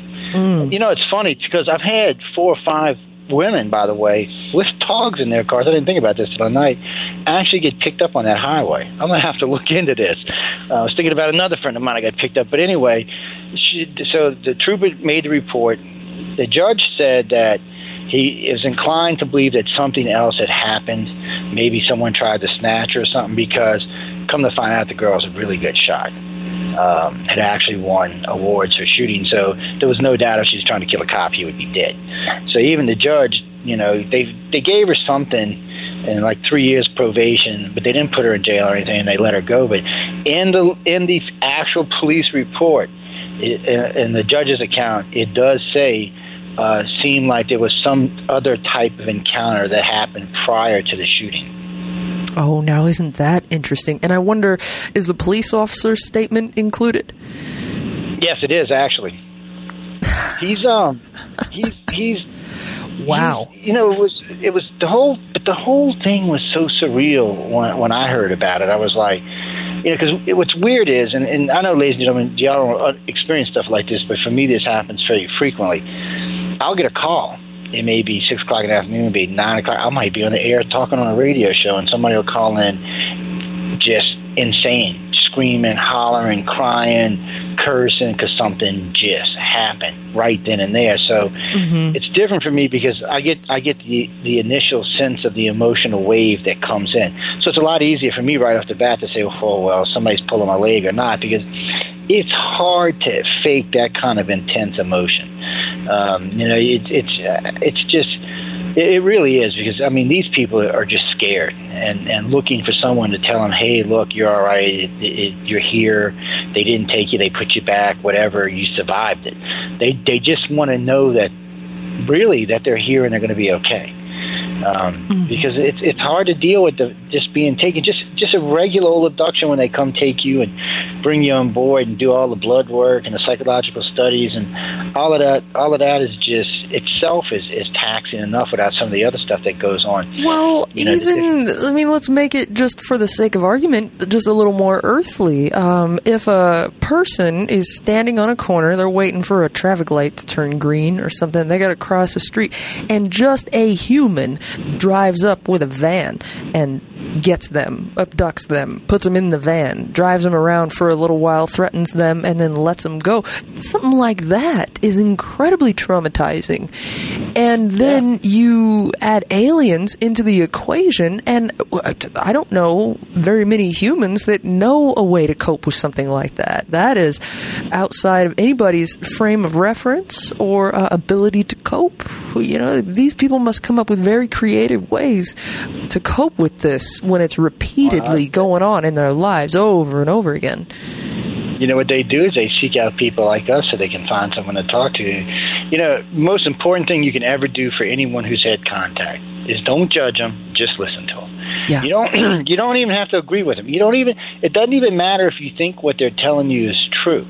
Just let them tell you because for them it's it's therapy. It's it's it, don't ridicule them. Just let them. It, it doesn't matter if you believe what they believe. It's like believing in God. It doesn't matter which God you believe in or what religion, as long as you believe. Mm-hmm. It's the same thing with this. Let them let them. You know, I always tell everybody the same thing. If if it makes you feel as snug as a bug in the rug, leave it alone just leave it alone because you know it's rare in life that you feel that comfortable with anything. So um, when you can help out somebody, just help them out, listen, and don't judge. Mm. And if it's something you think is real and you can't handle it, there are lots of groups, ours included, uh, that will help them if they can. And and honestly, uh, and I'm gonna be totally honest about this, since my last four appearances, including the last one with Heather, I am personally at least seven months backlog. So don't get offended if you don't get a response right away. Oh, really? Uh, I'm not going to lie. Yes, I am. I am. I am swamped. I got new directors coming on, but I'm so strict about the rules about being able to say something or not, it takes me a little while. I, let's just say I have trust issues and leave it at that. really, a person that deals with UFOs and military abductions, you have trust issues, huh? That I am shocked, yes, Joe. Yes, yes, just leave it at that. But I mean, because it, it's hard. You know, we got a lot of people who really pour their hearts out to us, and I mean, it's stuff that could do damn. You'd be surprised at how many people we talk to are upper middle class or higher Mm-hmm. And still, by the way, don't want to give up their money, even though you helped them. Uh, well, that was just you know my part. But anyway, um, the thing of it is, is if something like this was to get out into their life, they're done. Whatever their career is, whether it's politician, lawyer, doctor, they're pretty much done. Well, I'm not going to the UFO doctor. To hell with that. Um, it's it's just it's bad business for them, and but they still need counseling like everybody else who's had this experience. You have something like that happen, you want to talk about it, you want to get it off your chest, and you don't want to be called a lunatic. And this is why, um, and I had to break this habit because when I take a call on the show, I just instinctually want to say, you know, and where are you calling from? Just because it's a kick to find out where people are calling from and what's your name. But I don't ask anymore. And I tell people whenever I'm doing open lines, you don't have to say what your name is. You can make up a name. You don't have to tell me where you are.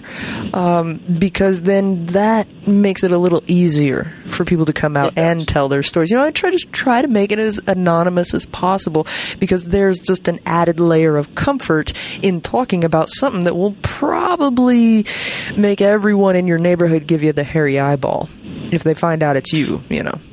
Oh yeah, oh yeah. Well, you know, it's funny because a couple of months ago, one of my customers was listening to late night radio. I'm not gonna say what show, and uh, heard me talking so he calls me up the next day. He said, Joe, were you on the radio last night? I was like, uh, maybe. I was like, why?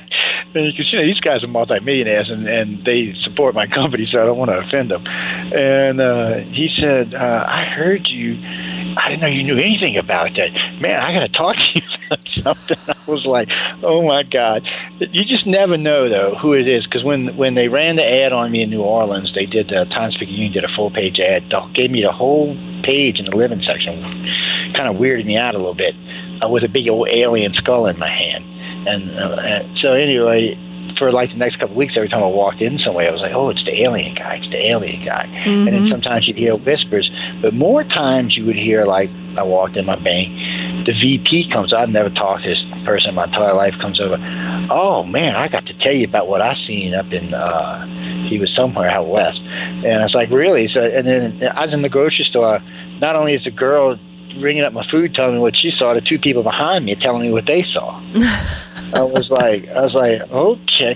Which don't get me wrong, I, I really like this kind of stuff, but you know, for me, nine to five is is my company, and uh, that's what pays all the bills. That's what funds a lot of ICAR, funds a lot of the other stuff. So it's important that I, I give it the attention it deserves. So sometimes you know people will call me and like, look, can you call me after five? Can you call me after six? And that's why, guys, because you know I do have to work for a living. Unless somebody at the end feels sorry, want to donate a couple of mils so I can retire. Other than that, I still got to work for a living. Uh, yeah, it's amazing. Uh, as soon as people figure out that I talk about UFOs, um, all of a sudden from people that you would never expect. Oh, I saw a UFO. This happened or that happened. And, and as soon as they realize you're not going to judge them, boy, it's it comes out, and you can you know, it's, see it's, it in their face. They want to tell someone. They do, and they don't want to be judged for telling. But you know, it, it, it's even more important than that is that it's someone credible, someone they consider to be credible in whatever field or whatever they're doing and then they hear him talking about it, they're like, well, wow, I know this guy. This guy's pretty credible. If if if he or she thinks this is real, there might be something to it.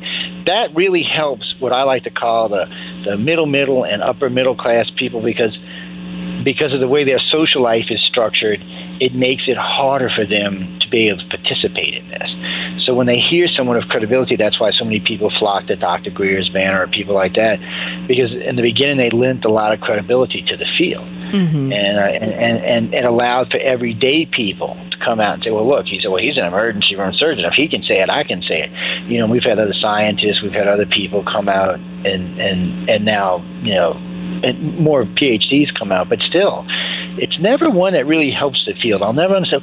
Why don't we get like a PhD in uh, astrophysics or something? Uh, or you know, Stan Friedman's the closest thing we got, and he's a, not a PhD, but he's a nuclear physicist. Mm-hmm. Uh, I just never understood why there's. See, with me, I've got a couple of degrees that kind of goes along with what I do in the field, but I notice we get like teachers, which I'm not complaining, guys. Everybody who helps is great. Okay, that's not what I mean. It just never seems to be the right sciences, I guess. Well, because there's some, like forensic experts. Well, absolutely, uh, but there is so much hoaxing and fakery out there. The Roswell slides didn't do ufology any favors at oh, all, God, and every time something clearly hoaxed like that comes out, well, you know, guess what? Uh, that's a whole bunch more people turning away from ufology, and that is a whole bunch more people who are not going to tell their stories. And as credible as we can possibly keep ufology is the only thing that's going to help us at this point. Um, we've got to be able to do that. Otherwise, the whole field is going to be looked at, looked at like a bunch of cartoon characters. You know, when I when I first got in this field, and, and and we still need this today, but they won't do it. I asked about thirty of our fellow ufologists. I said, "Look, why don't y'all put together a review board? I, I'm not saying you got to hate on people's data. I said, why don't you say, okay, we looked at this. Yeah, this may be true. This may not be true. Or maybe you, if you did this, this, or this, this would help this.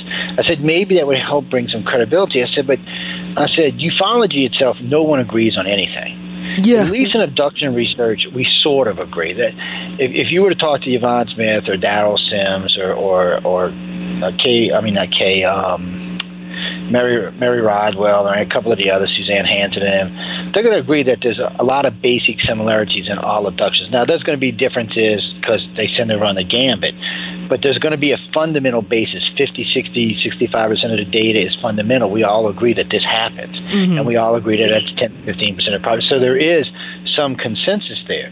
But when you get into ufology there's none. It's it's it's no. jibber jabber about jibber jabber they Sorry. argue with each other. They argue over particular cases. They argue over details about those cases. One person will say well it was a landing. Another person will say well it was a crash. And another person will say well there were two ships there. Another person will say no it wasn't. That was one one ship, and then another person will say, guys, it was just a government exercise. Nothing happened there.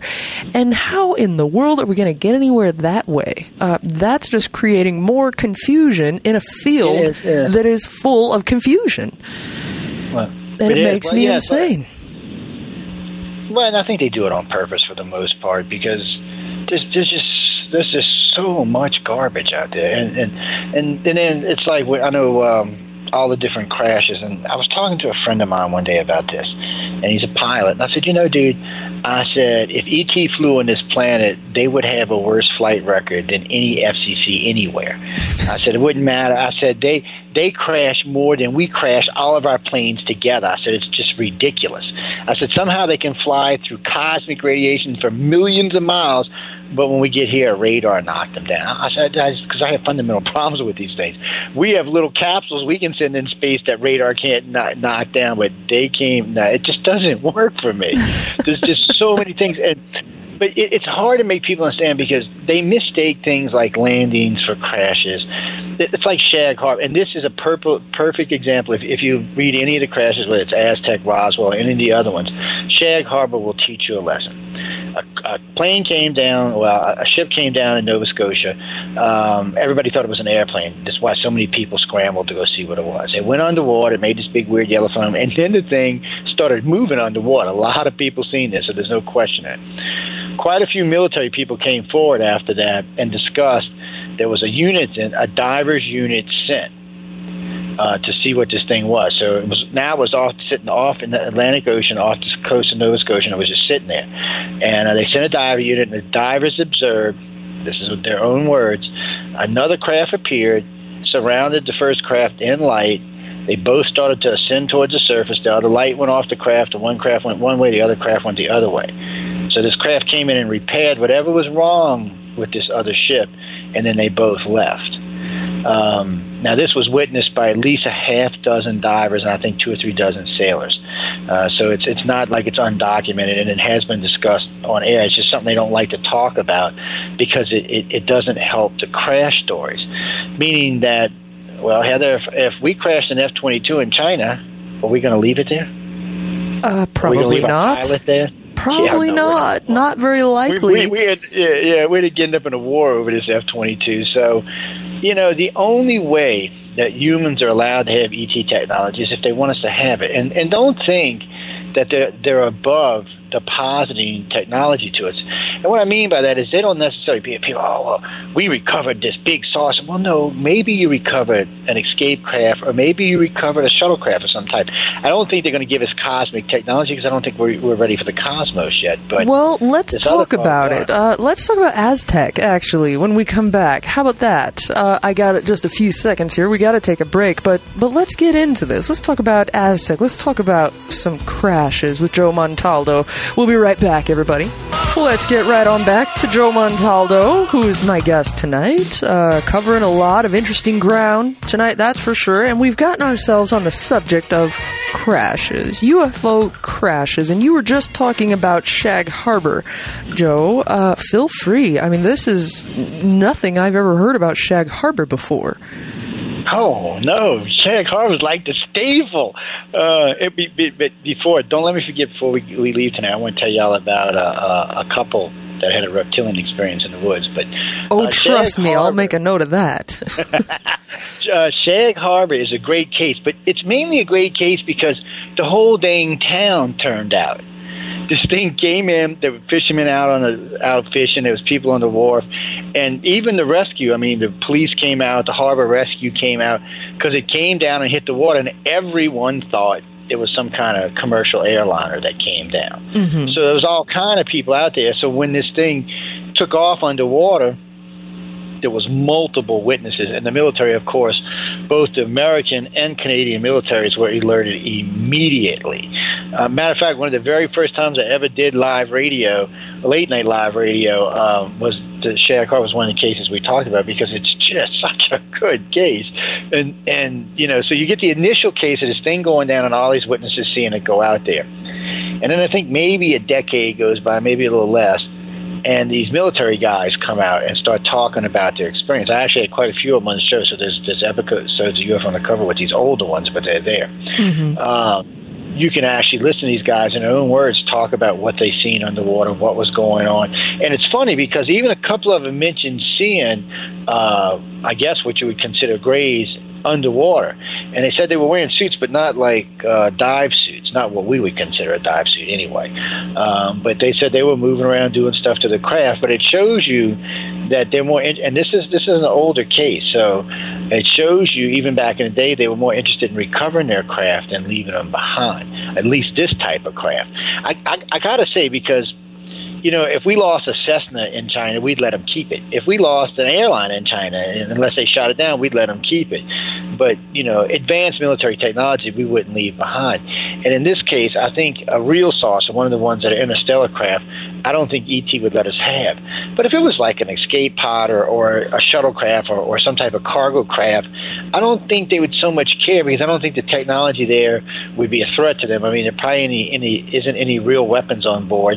There's no, you probably can't leave the solar system with it. There's probably no interstellar flight with it. It's, uh, and they're probably raggedy. And, and what I mean by that is they, if they impact on the surface, they would probably break up, whereas a saucer would probably impact intact one of the very first things, and I've talked about this, and y'all can you don't take my word. I've had Michio Kaku and Neil deGrasse Tyson. I've had several big name scientists on talking about this.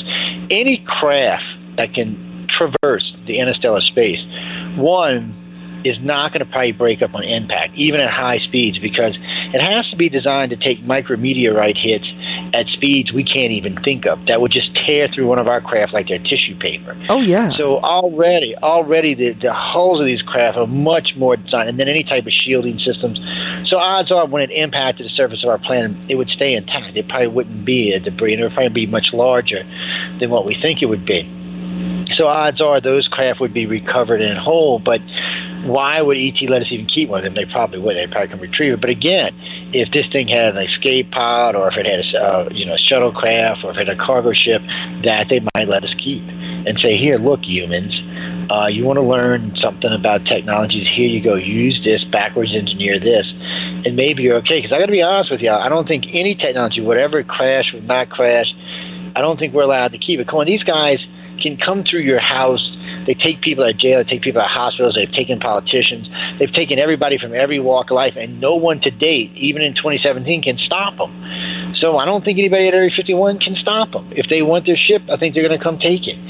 I don't think there's anything that we can do to stop it. I don't think there's anything we have, even in today's technology, that could shoot one down. Well, and I think you're uh, right, and I think that's why we don't have disclosure because our military can't do anything about it, and they cannot come out and say, "Look, there's a possibly hostile, possibly not uh, uh, aircraft in our skies."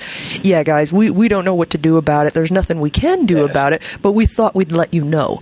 Uh, they can't say that. And, well, and, and then and then look, we got you know the Foo Fighters of World War II that everybody saw. It didn't matter, you know, Germans thought it was ours, we thought it was theirs, Russians thought it was theirs. Nobody knew, and no one still to this day. Even here we are with drone technology now, which is bad to the bone. We still can't reproduce what those craft were doing around our planes in 1944. In 1943, I mean, they were doing figure eights, loop loops around, leaving us, coming back. Even here we are, 50, 60 years later and we still can't replicate this technology. So we know whatever it was was far more advanced than anything we understand today. Because you know drones are pretty bad now. I mean they can do some pretty cool moves and spin around and flip over, but they can't move at those kind of speeds, and um, and they f- just can't do those kind of maneuvers. They just, especially if there's a pilot involved. So I, I don't. I, you know, cases like that to me are, are better than anything else because you had great witnesses. Pilots are great observers. Uh, so you've had all these different pilots and all these different crews that seen these things. Everybody gave you great details on what went on from what eleven different air forces, both Allied and Axis, and none of them took credit for it. None of them. And we don't have drones are great, uh, but we also don't have drones that can go up to those altitudes. Nope. Uh, and yet we still have no explanation for what the Foo Fighters were or are. And another aspect about pilots running into UFOs that just makes my blood run cold is is when a UFO gets close to a pilot and their plane, and then all the power goes out in the plane. Yep. And now the pilot has to wonder, okay, well, what's going to happen now? And then the UFO goes away and all the power comes back on, and, you know, just in the nick of time, they're able to save their lives. I just wonder yeah. if there haven't been cases where the power didn't come back on and they weren't able to regain altitude in time. You know? I, don't, I don't doubt that they've caused our planes to crash on more than one occasion. I know back in the 60s there was several several reports of them, but you know, it was hard to tell because you know for me it was weird. I was into sci-fi when I was young, so in the '60s and '70s, I would hear these reports. Man, as a kid, I was like, yeah. To me, it was kind of like sci-fi. You know, it was it was all wrapped up into the same thing. It wasn't until much later in life, in my 30s or 40s, that I realized, oh, wait a minute, these actually meant something back then. Because in Blue Book, by the way, there's a couple of cases in Blue Book where these craft approached one of our craft and the craft went down. The pilot had to eject. I can't find anywhere the pilot went missing or died. By the way, doesn't mean there isn't any. I just I didn't find any because uh, you know I, I was saying maybe we lost some pilots and maybe we lost something else.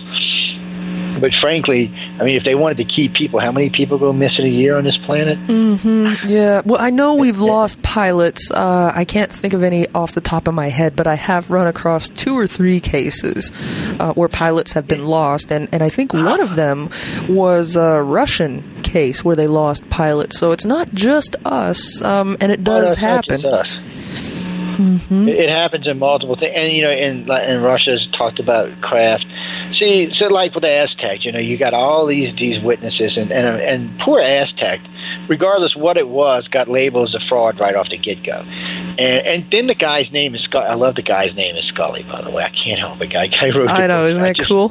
yeah, every time it, it, makes it hard for me to concentrate. I'm like, man, because I, I guess because I've read about the Aztec case many times. For some reason, it never rang Scully and Scully. It just never I, I don't know. But for some reason, the other day when I was reading it, I was like, "Damn, that is who that is. That's where they get the idea from." But yeah, that is where Chris Carter got the name from. but whatever you think about him, because I see Scott Ramsey did some pretty good work. I see a couple of other ufologists did some good work on it. But regardless what you think happened tonight, I got to be honest with y'all, ladies. I don't think there was a crash at Aztec. I do. There was probably a craft that landed. What's interesting to me is they discover they talk about all these bodies, 14 to 16 alien bodies and they talk about suits. Now, we have heard about blue suits, gray suits, green suits, a couple other color suits on grays, and sometimes it's like a silver color, and then sometimes it just seems to be well in the buff. Uh, there's no other way to say it. Mm-hmm. Um, but regardless, we, we've heard about it, so that's that's not uncommon. And some of the other stuff they said is not uncommon for a contact, but for them to have, have set down a craft and been retrieving bodies from the craft I would have thought it would have been more along that whoever their representative was did a ring a ling and said, look, we got a craft coming down that got contaminated in deep space. We're going to set it down. We'd like you to retrieve the bodies and and and remove the craft at this place, and we'll retrieve the craft. More than likely, if if any of that's true, that's probably what went down. Because I, I can't think of anything on Earth that would bring down the type of saucer they were talking about. Because these days we have some pretty good information on, on on the different types of saucers, and and in this case, if they got 16 or 20 grays on board, this is a fairly big craft. Because remember, most of the craft you hear talking about at Grays, there's three pilots. They link in. They actually the uh, where the cockpit is, or whatever you want to call it, the bridge there's this thing where they each one slots in. There's one at the head that slots in, and two slots in behind and they basically merge with the ship. They kind of meld in, uh, become part of the ship. So, and that's usually who's controlling them craft, and then there'll usually be the three that are doing whatever the abductions they got on. So when you start talking about more than that, you're talking about a pretty big craft. And in this case, there were probably still aliens alive in the craft if they only took 16 or 14 out of craft that size. So it makes me wonder what was going on here. Now remember, this wouldn't be our first case that we know of where ET stopped and exchanged something with the government. We know about the one in Seattle, Washington. We know about the one in Oregon. We know about the one down in, in Florida. And there was one other one in uh, Louisiana somewhere. Um, actually, the funny one about the one in Louisiana, that's when Bush, I forgot all about this. I'm bring this up real quick. Uh, doing 9/11, when Bush was coming to Louisiana to hide out, uh, this actually happened. Uh, there was supposedly a, a, landing that met with him uh, when he was on the tarmac in Louisiana.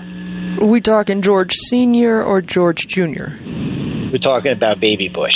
Uh, wow. The daddy, to me, it's Daddy Bush and Baby Bush. And I forgot all about this. Shame on me. Uh, I actually put all this into things because sooner or later I know it'll get used or talked about, but I had forgot about that. That is the latest incident I can think of. But there's a bunch of other ones where we know that ships have landed at different locations uh, for different reasons and either exchanged people. I know in, in the Washington case, they it was actually I'm pretty sure. Um, what's the movie? Um, Close Encounters of the Third Kind mm-hmm. was based on the story of the Washington case because they said this thing came and landed, and they swapped grays for humans. Interesting. There was some kind of exchange. Also, two different presidents had gone there to this base and had talked with these aliens. So um, that's why I always tell people I don't think the government knows that much more than researchers. And some of the more select people, I don't even know if the government knows what they know. That's why the government's so interested in MILABing people all the time because, you know, if you know about operations of craft or different things that are going on at different locations, the government may have an interest in that mm. uh, because they're trying to figure out, just like we are, why are all these aliens bugging us on our planet?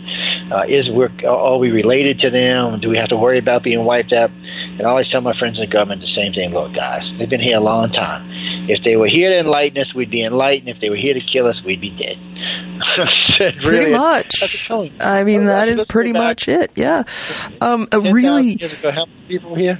What's that? Five million. I said 10,000 years ago, how many people were here? 10, 15 million? What did, what did they have? Spears? I'm just saying, it would have been pretty easy to wipe us out. Uh, yeah, well, that's an excellent point, actually. Uh, if, if if they did want to wipe us out and they have control over space and time, as we're led to believe, then just go back in time, pull a Borg, right? Go back in time and just wipe us out when we were experiencing a, a biological bottleneck. It'd be so easy.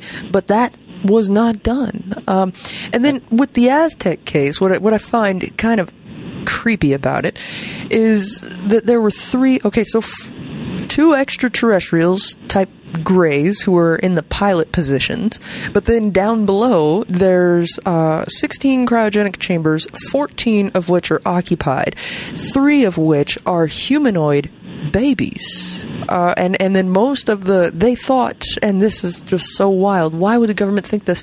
They thought perhaps if they get these cryogenic chambers out, they may find the bodies of abducted humans. Well, if the government has no interest in UFOs and UFOs don't exist, how would they even think that? Uh, that is such a bunch of bull. Of course, they have interest in UFOs. Um, so then we've got several humanoid bodies in addition to the three humanoid babies.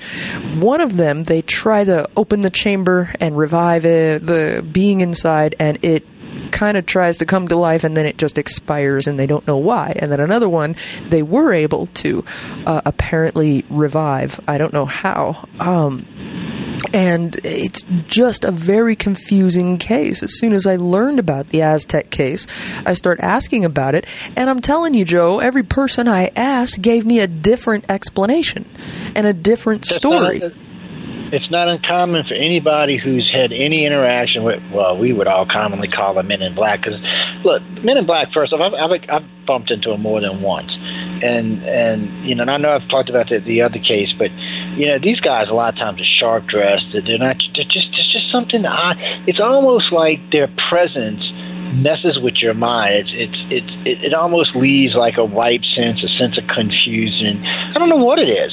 Um, it's it's you know, a lot of people think they're hybrids, and they may be hybrids, or it may be some type of technology they've gotten their hands on. I don't know what it is, but after an encounter, you always feel kind of groggy, uh, a little out of it, a little forgetful. Even for a couple of days, sometimes you'll be forgetful. After I can't tell you how many experiences you know people have talked about like that. Um, and and what happens is, is in cases like this, once they've experienced them, then the memories become fragmented and you remember this and he remembers that and they don't always jive and there's problems and and and in this case you know obviously somebody asked me the other day because I told them I, was, uh, I had put it on one of the Facebook pages I was going to talk about it with you and and, and I said no I said obviously something happened I said I know they tried to write it off as a fraud I said but when I went back and read through some of the other stuff uh, I said I, I said something happened I said you know and since I know we had so many landings throughout especially in the early days um, especially during the wartime for some reason. Uh, we seem to have quite a few landings. Um, there must have been a reason why, and in this case, uh, they needed something retrieved from that craft more than likely, something they didn't want to retrieve themselves, or something that they couldn't retrieve themselves.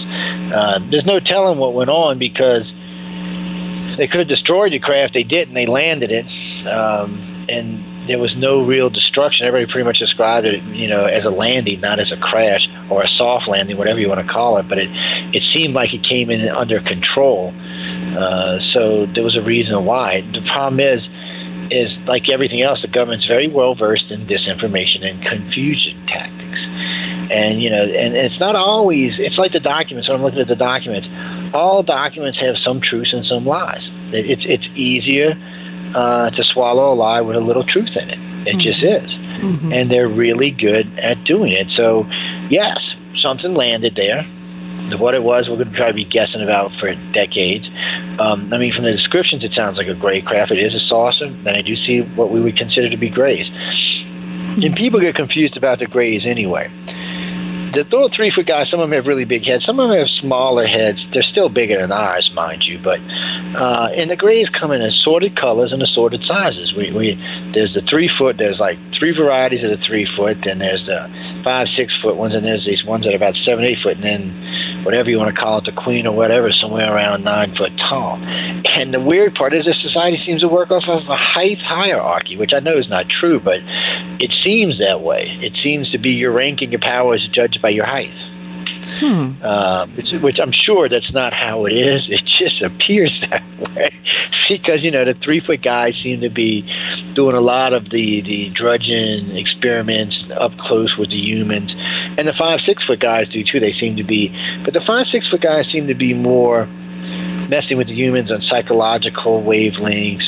Uh, some of them are even doing training and, and things along that time. Usually, usually humans don't even mess with the seven foot or taller one, so probably royalty. Who knows? Well, you know, it, spend a lot of time with the other ones. It's real difficult to make sense of a situation where you're trying to interpret the actions of beings we can't talk to. So this is what makes it very difficult for us. Um, it'd be so much easier if we could just sit down with some grays and have a talk, but we can't do that, or at least not yet. it would be nice if, if, if when they communicated, because a lot of times they communicate with images, which for them is probably great. It's probably you probably get some more information out. But I, I use this example all the time. I, right now, I got a cup in my hand. So when I image you this cup that I'm holding, what exactly am I trying to tell you? Am I trying to tell you what's in the cup? Am I trying to tell you the cup's half full? Am I trying to show you the color of the cup? I mean, what is it? So that's all left up to humans to interpret. Well, we're really bad about interpreting things. Oh, horrible. Oh, yeah, horrible. And, and if it's me trying to interpret something, I'm instantly going to go to the worst possible case scenario. You know, uh, I'm going to go, oh, it's a cup. Uh, why are you trying to poison me?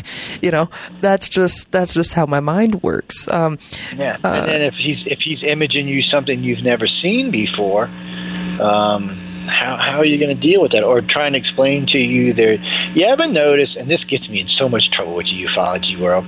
You ever notice that all the alien names can be said in English?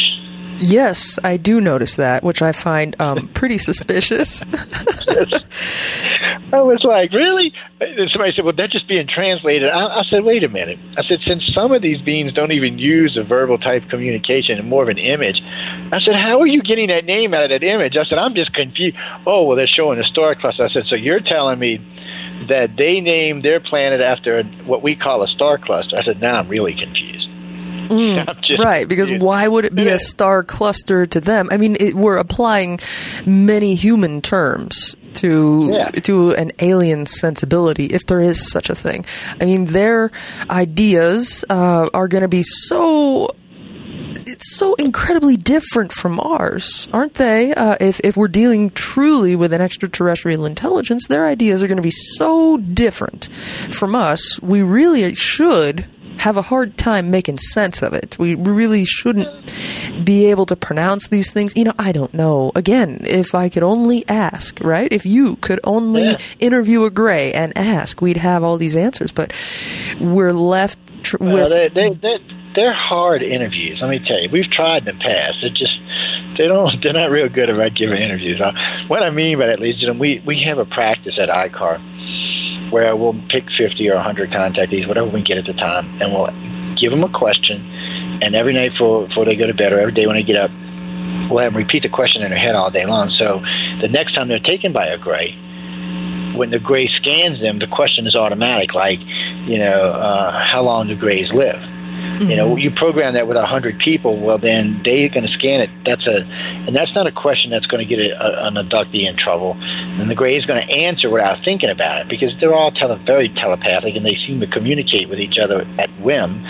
So a lot of stuff they're just going to ignore, and something like that would just be answered and moved on. And we've used this a lot to try to solve different riddles and, and different and different things. And and since nobody knows each other, none of the contactors we use know each other, it makes it a blind study. So when I get 50 questions and I get the same answer back from 50 people, it's a little bit weird. Uh, you're kind of like, really?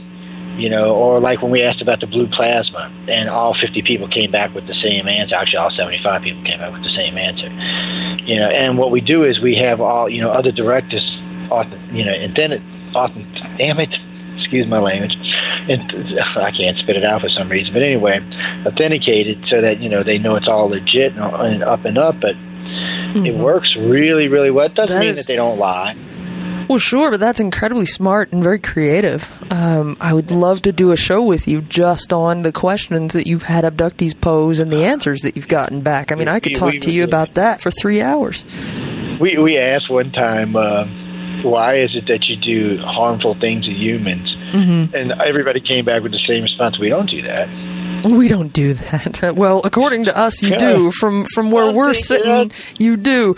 Uh, we got to take another break, Joe. But when we come back, I'll remind you to talk about the reptilian encounter, and we'll open up the phone lines and see what's in the minds of the listeners out there. Joe Montaldo, everybody. And when we come back, I am going to open up those phone lines. So get out your telephonic device and start manipulating it. I'm Heather Wade.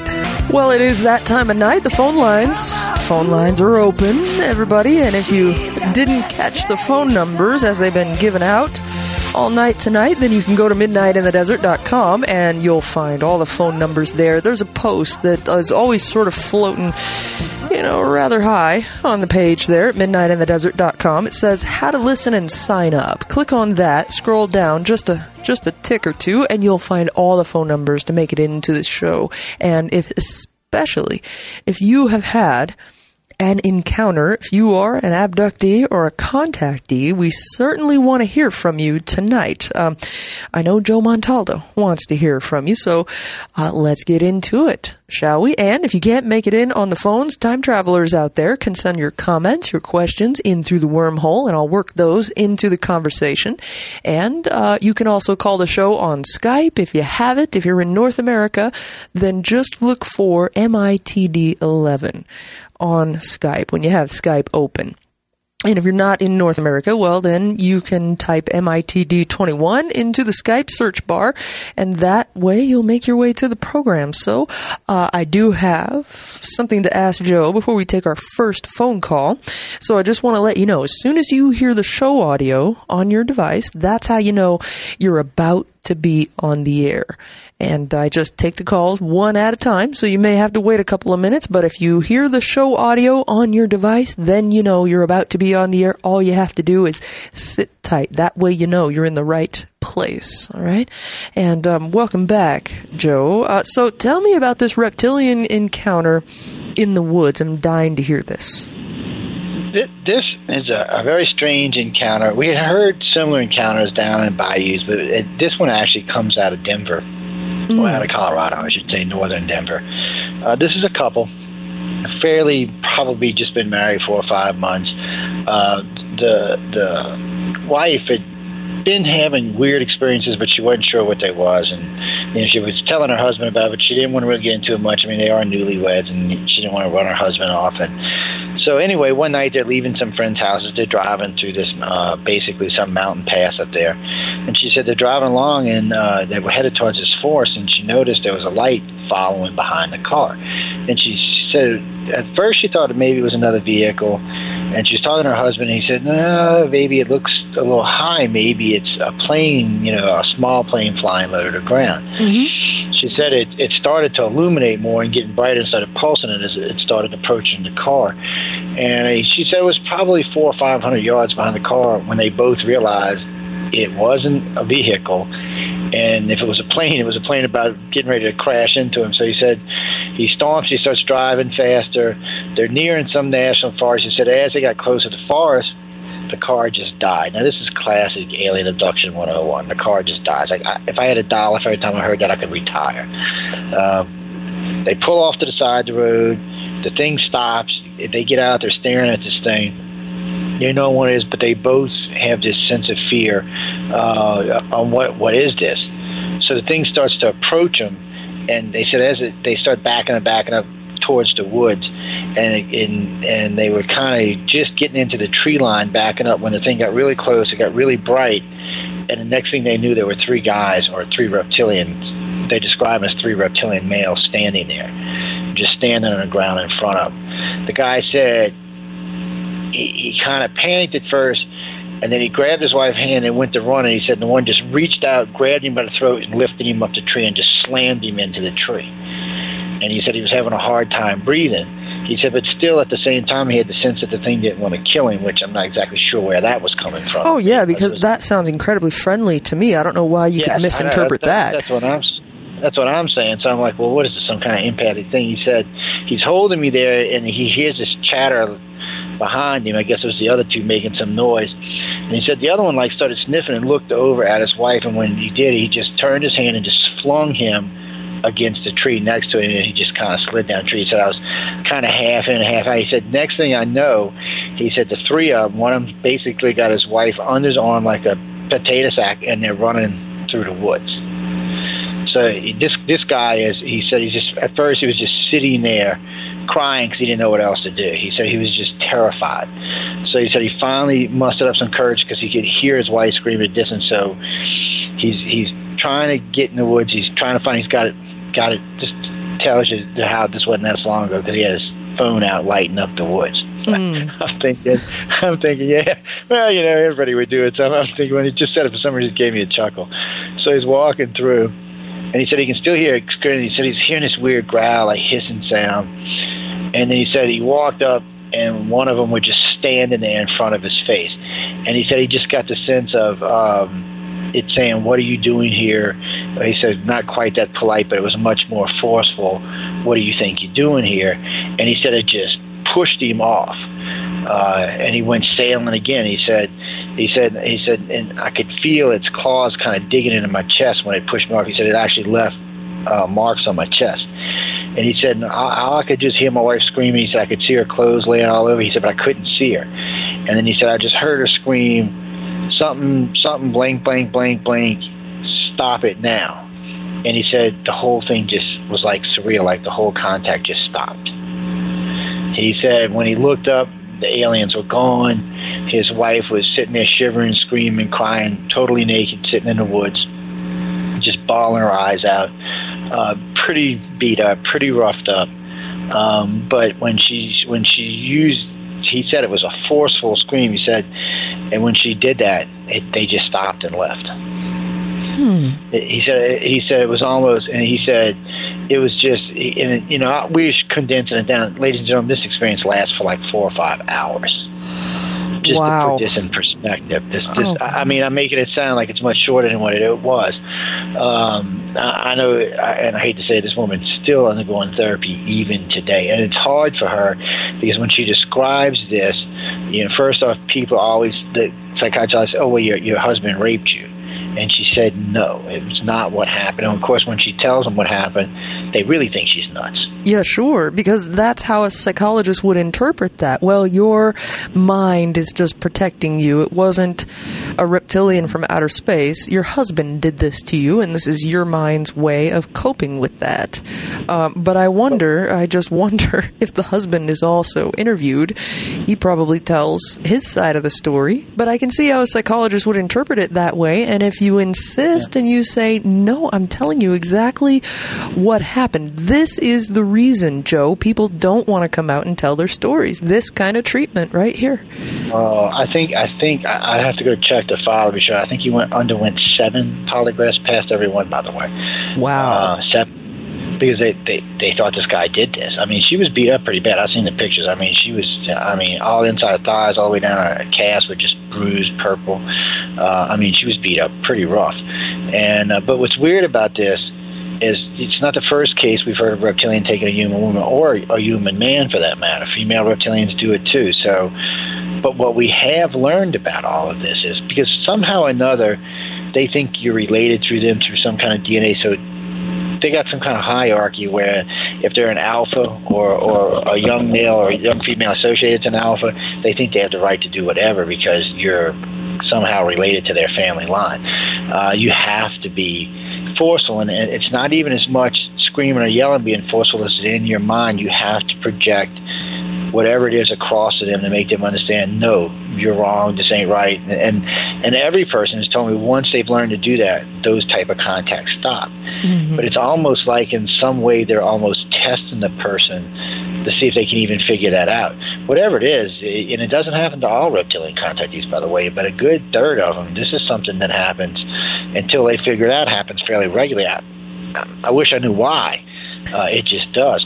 Well, maybe they don't want people who are going to fight back too much. Maybe she was just fighting back so much um, because it strikes me as odd. Here they are being very forceful with the couple, and then all of a sudden they just stop. Uh, yeah, maybe they, they just don't want to deal with people who fight back a whole lot. Maybe some people fight back a little bit and then they give up, and maybe some people don't fight back at all um, because they're unable for whatever reason. Yeah. But if I was in the reptilian's position, boy, doesn't that sound weird to say out loud. Um, if, if, I was the extraterrestrials in this case, um, you know, it would probably be a signal. You know, this is just too much trouble right here. We can go get somebody else who isn't going to fight back like this. Uh, so let's just go get be. somebody else. There might be some contactees say it's a respect thing that they only uh, expect respect a certain type of authority. I have no idea. I mean, we we could speculate all night, but they do tend to stop for some reason or another. But you know, they can be quite rough, quite brutal. And then there's the other half to this, which is just another weirdness. And you can call this a dark abduction, but it doesn't sound like one until you understand why. So we get these cases these beautiful women or these beautiful men, and I mean literally, you know, really beautiful women, earthling women I'm talking about, and, and men from our planet. They're just gorgeous women, and they meet these just ungodly beautiful male or female people. They're just like overflowingly beautiful, and they give off this sense of love and happiness and calm, and you just want to be part of it. It's like you want to be absorbed by it. Well, at first I thought they were just talking about light beings, but that's not what they were talking about. I said, well, maybe it's a human alien. No, that wasn't what they were talking about. So finally, we got brave. I should say we got brave. A couple of them got brave, and we did some serious regression. So one of the cases, I'm talking to him, and she's describing. I said, well, just run your hand along her skin and tell me what you feel. It's almost like porn. And uh, she starts describing, and she says, well, it feels like almost like like a suede or a, it's it's it's it's warm to the touch, but not like warm like our skin is warm. So then pops out of it, wide awake. She goes, "Oh my God, it's a reptilian." She said this. Now, now this is her word. She said, "I can't say everything she said, but she said, I have been making love to this thing for eight years, thinking this was some beautiful person. Said even shared. They even went on airplanes together, and it turned out to be a reptilian. I was like, so then, you know, because everybody always tells me about shapeshifting, which I'm not a big fan of because I don't think corporeal beings um, that are made out of flesh and blood can shapeshift like that. I think if you're made out of energy, I don't think it's a big deal. But I think for someone who's made out of flesh and blood, it's a much bigger deal than we want to. in sci-fi, it sounds pretty easy, but in reality, I don't. I don't think. well, sure, uh, but if you if you have advanced technology, how difficult would it be to just project a different image? You know, um, in witchcraft, we call that a glamour, right? Uh, that's not very hard to do. You can put out a different image than what you actually are and that's not shape shifting in the true sense. That's just fooling someone with a different appearance. Well, we, we know that they, they use some technology just which makes them appear to look different, and then we know with the Greys especially, the Greys seem to be able to do it through thought. Anyone within range of, of vision of them, which is, which would be in thought range, will only see them as whatever they're projecting. Now, that's why we get somebody. Sometimes you'll get like ten contactees will say, "Oh, we got abducted by Greys," but each one tells me a different looking being. I'm like, "Well, wait a minute. It was the same alien, it's not ten aliens. It was one alien. How come everybody's telling me it looks different? Because uh, it can use whatever's in your own brain against you. But mm-hmm. uh, so a lot of times that's what it is. And, and in these cases, I think in these cases it's more like an overlay of something, and maybe technologically based for the reptilians, but they tend to use it a lot, and and they tend to do it quite a bit. So, and know, what's funny about this is, is all throughout history, whether it's Mesoamerican, Egyptian, European, reptilians had a thing for human women, and reptilian girls had a thing for human guys, and it's really weird that it's all written in our history and in today abduction research, we find it to be prevalent in the field. Now, you know, I know Earth girls are easy, but really, two billion miles? Come on, it's just that just something about that just irritates me. Just yeah, you know, it always has me too. Um, I just don't quite understand it. But again, we're trying to piece something together with bits and pieces of information that we have, yep. and we don't even know what the puzzle we're putting together here even looks like. So we have no idea. We're just trying to piece different bits of information, bits of information we get from the government, bits we get from experiencers and contactees, and all of it, and uh, to try to put together a whole picture. And and it's almost impossible to do that without all the information or without you know interviewing one of them. Uh, but let's let's jump into calls here while we've got them, uh, while we have while we have the time, because I, I could talk to you so easy, just me and you for the whole night, Joe. I know. Uh, let me easy too. Oh yeah. Um, well, we'll go to the first time caller line, and you're on the air with Joe Montaldo. Welcome to the show. Thank you. Uh, uh, regretfully, this is a first time call since uh, you've been on the air there, Heather. Uh, and hello, Joe. Well, I appreciate hello. it. Thank you for calling in tonight. What's on your mind? Um, I really love uh, Joe's point of view on a lot of things. It really hits really close to a lot of my point of views, uh, like especially when he was talking about, you know, these crafts have to travel at tremendous speeds, and then you have one that just crashes and you know falls apart. You know, come on, I, you know, I, I don't believe that's so. You know, I think they can handle a lot more than that. And the the last point was uh, when you were talking about the aircraft about losing power or crashing. Mm-hmm. There was an American aircraft that did disappear chasing a UFO. It was uh, November of 1953. The U.S. Air Force uh, dispatched an aircraft with uh, a pilot and a co-pilot or navigator over Lake Superior chasing the UFO. Witnesses say that they saw the UFO uh, reverse course and merge with the plane, and then they disappeared. Mm-hmm. I knew it. I knew it. I just can't remember any of those cases right off the top of my head right now. Uh, I know that they that they do exist out there, though. Uh, what was that, Joe? Oh, I was just thinking it, it doesn't surprise me. I mean, it, it's hard, but for them picking us up or even sending us, sometimes I think when they're here, because sometimes they're in smaller craft, I think sometimes they actually just transport not so much to where they are, but to wherever their mothership is parked nearby. Because uh, it just it because sometimes a craft just seems too small for some of the things they pick up. And because come on, sometimes they take you in your damn car. Uh, I mean, mm-hmm. I, I can't see you putting your car in a small craft. And you know, we know they've taken planes. We know a couple of times people have been taken in Cessnas and in um, Lears.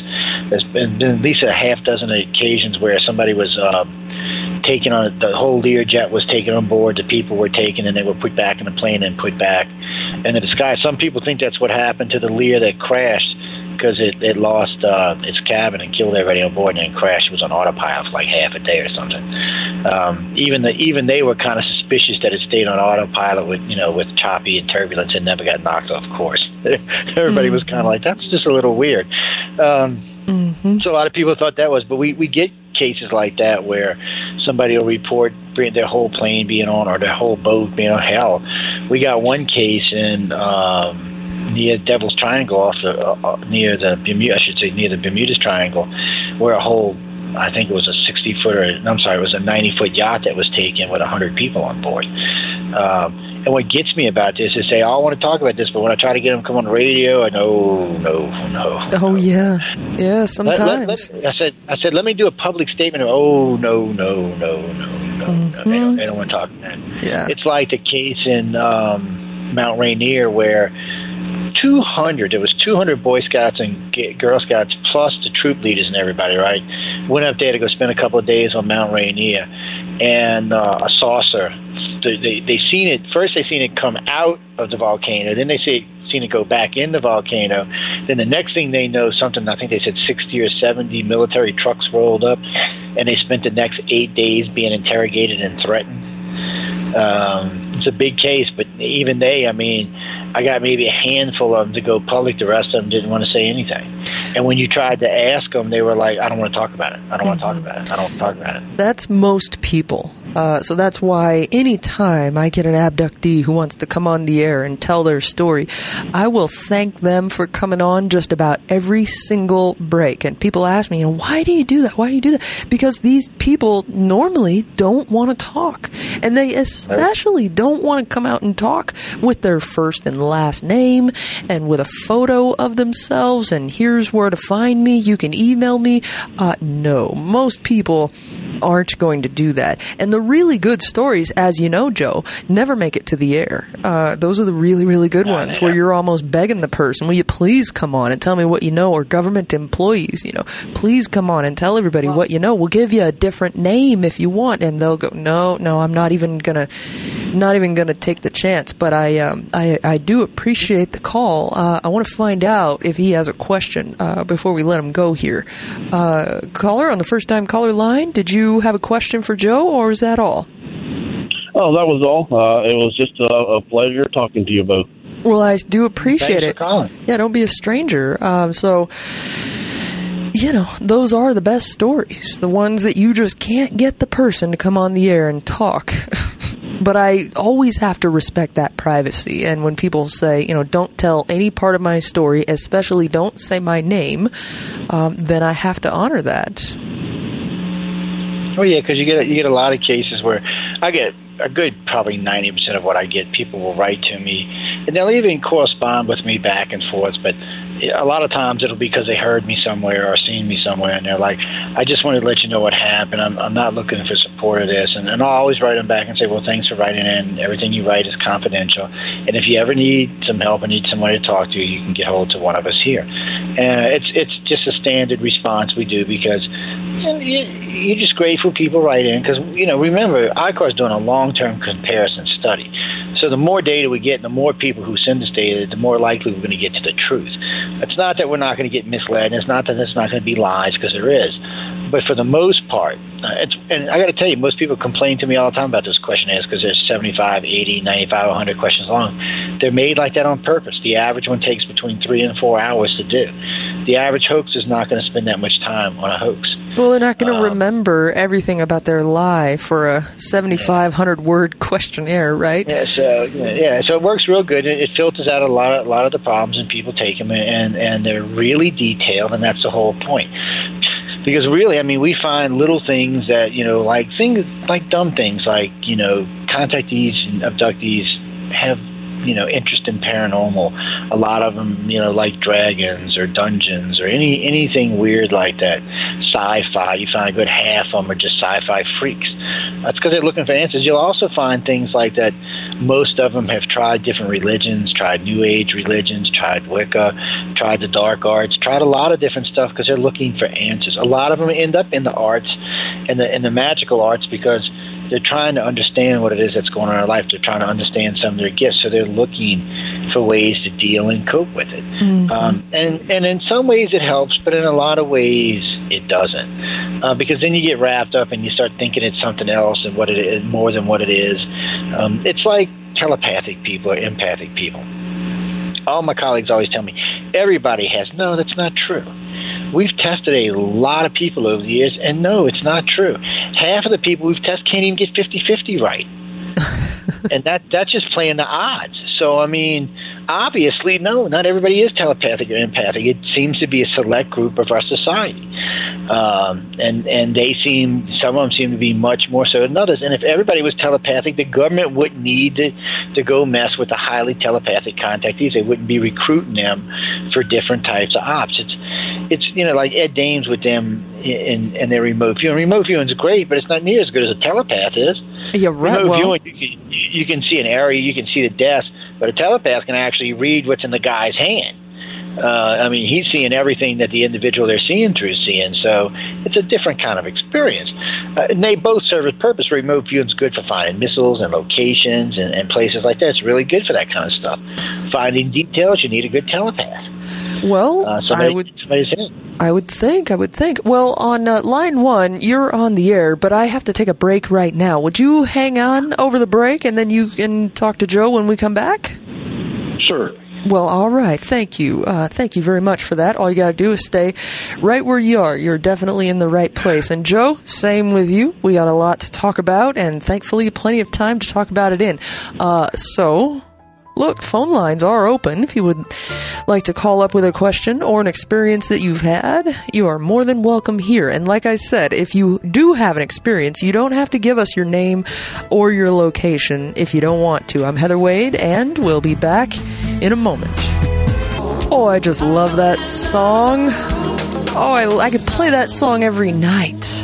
It's a good one, but I don't try to be careful with that. So Joe Montaldo is here, one of my favorite people to talk to, and the phone lines are open for all of you to call in. And let's get right into it because we do have a caller who has patiently waited over the break. Joe, you ready for this?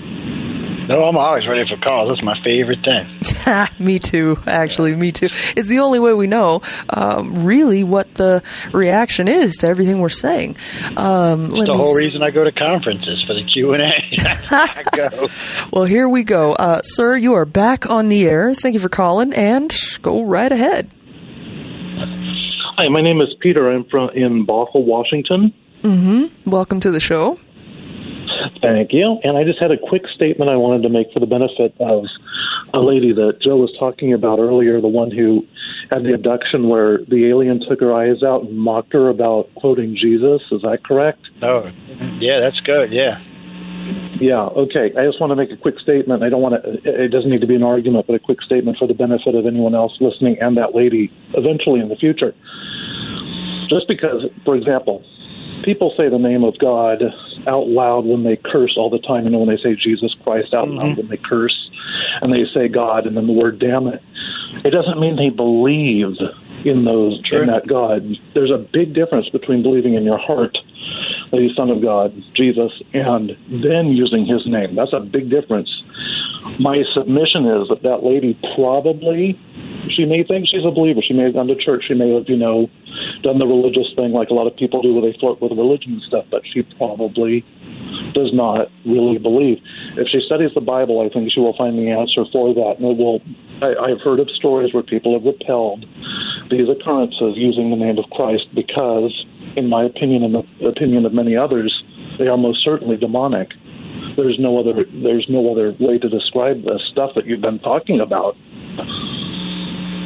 Well, I could, I could see where you thought that. I, I can understand why a lot of people thought it was demonic.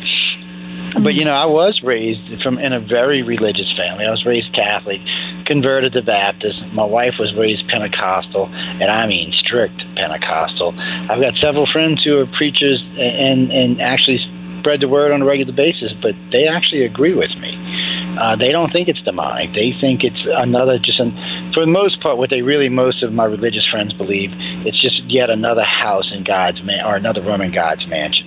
Uh, and that's what they they personally believe. And I, I tell this to everybody, and and I always tell you, if you think it works for you, or if you truly believe, and it may, and that's what gives you that sense of being, that sense of wellness, that sense of whatever it is. Like I said earlier, it makes you feel snug in a bug in a rug.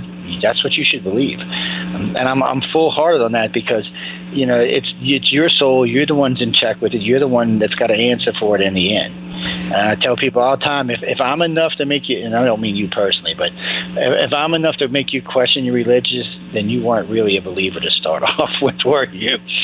So I, I do understand what you're saying, and I can understand. You know, I've I've worked with the alien resistance movement, who personally believe they believe that it's demonic possession. But I got to be honest with you. I've regressed many of their people over the years, and it always turns out to be extraterrestrial and not demonic.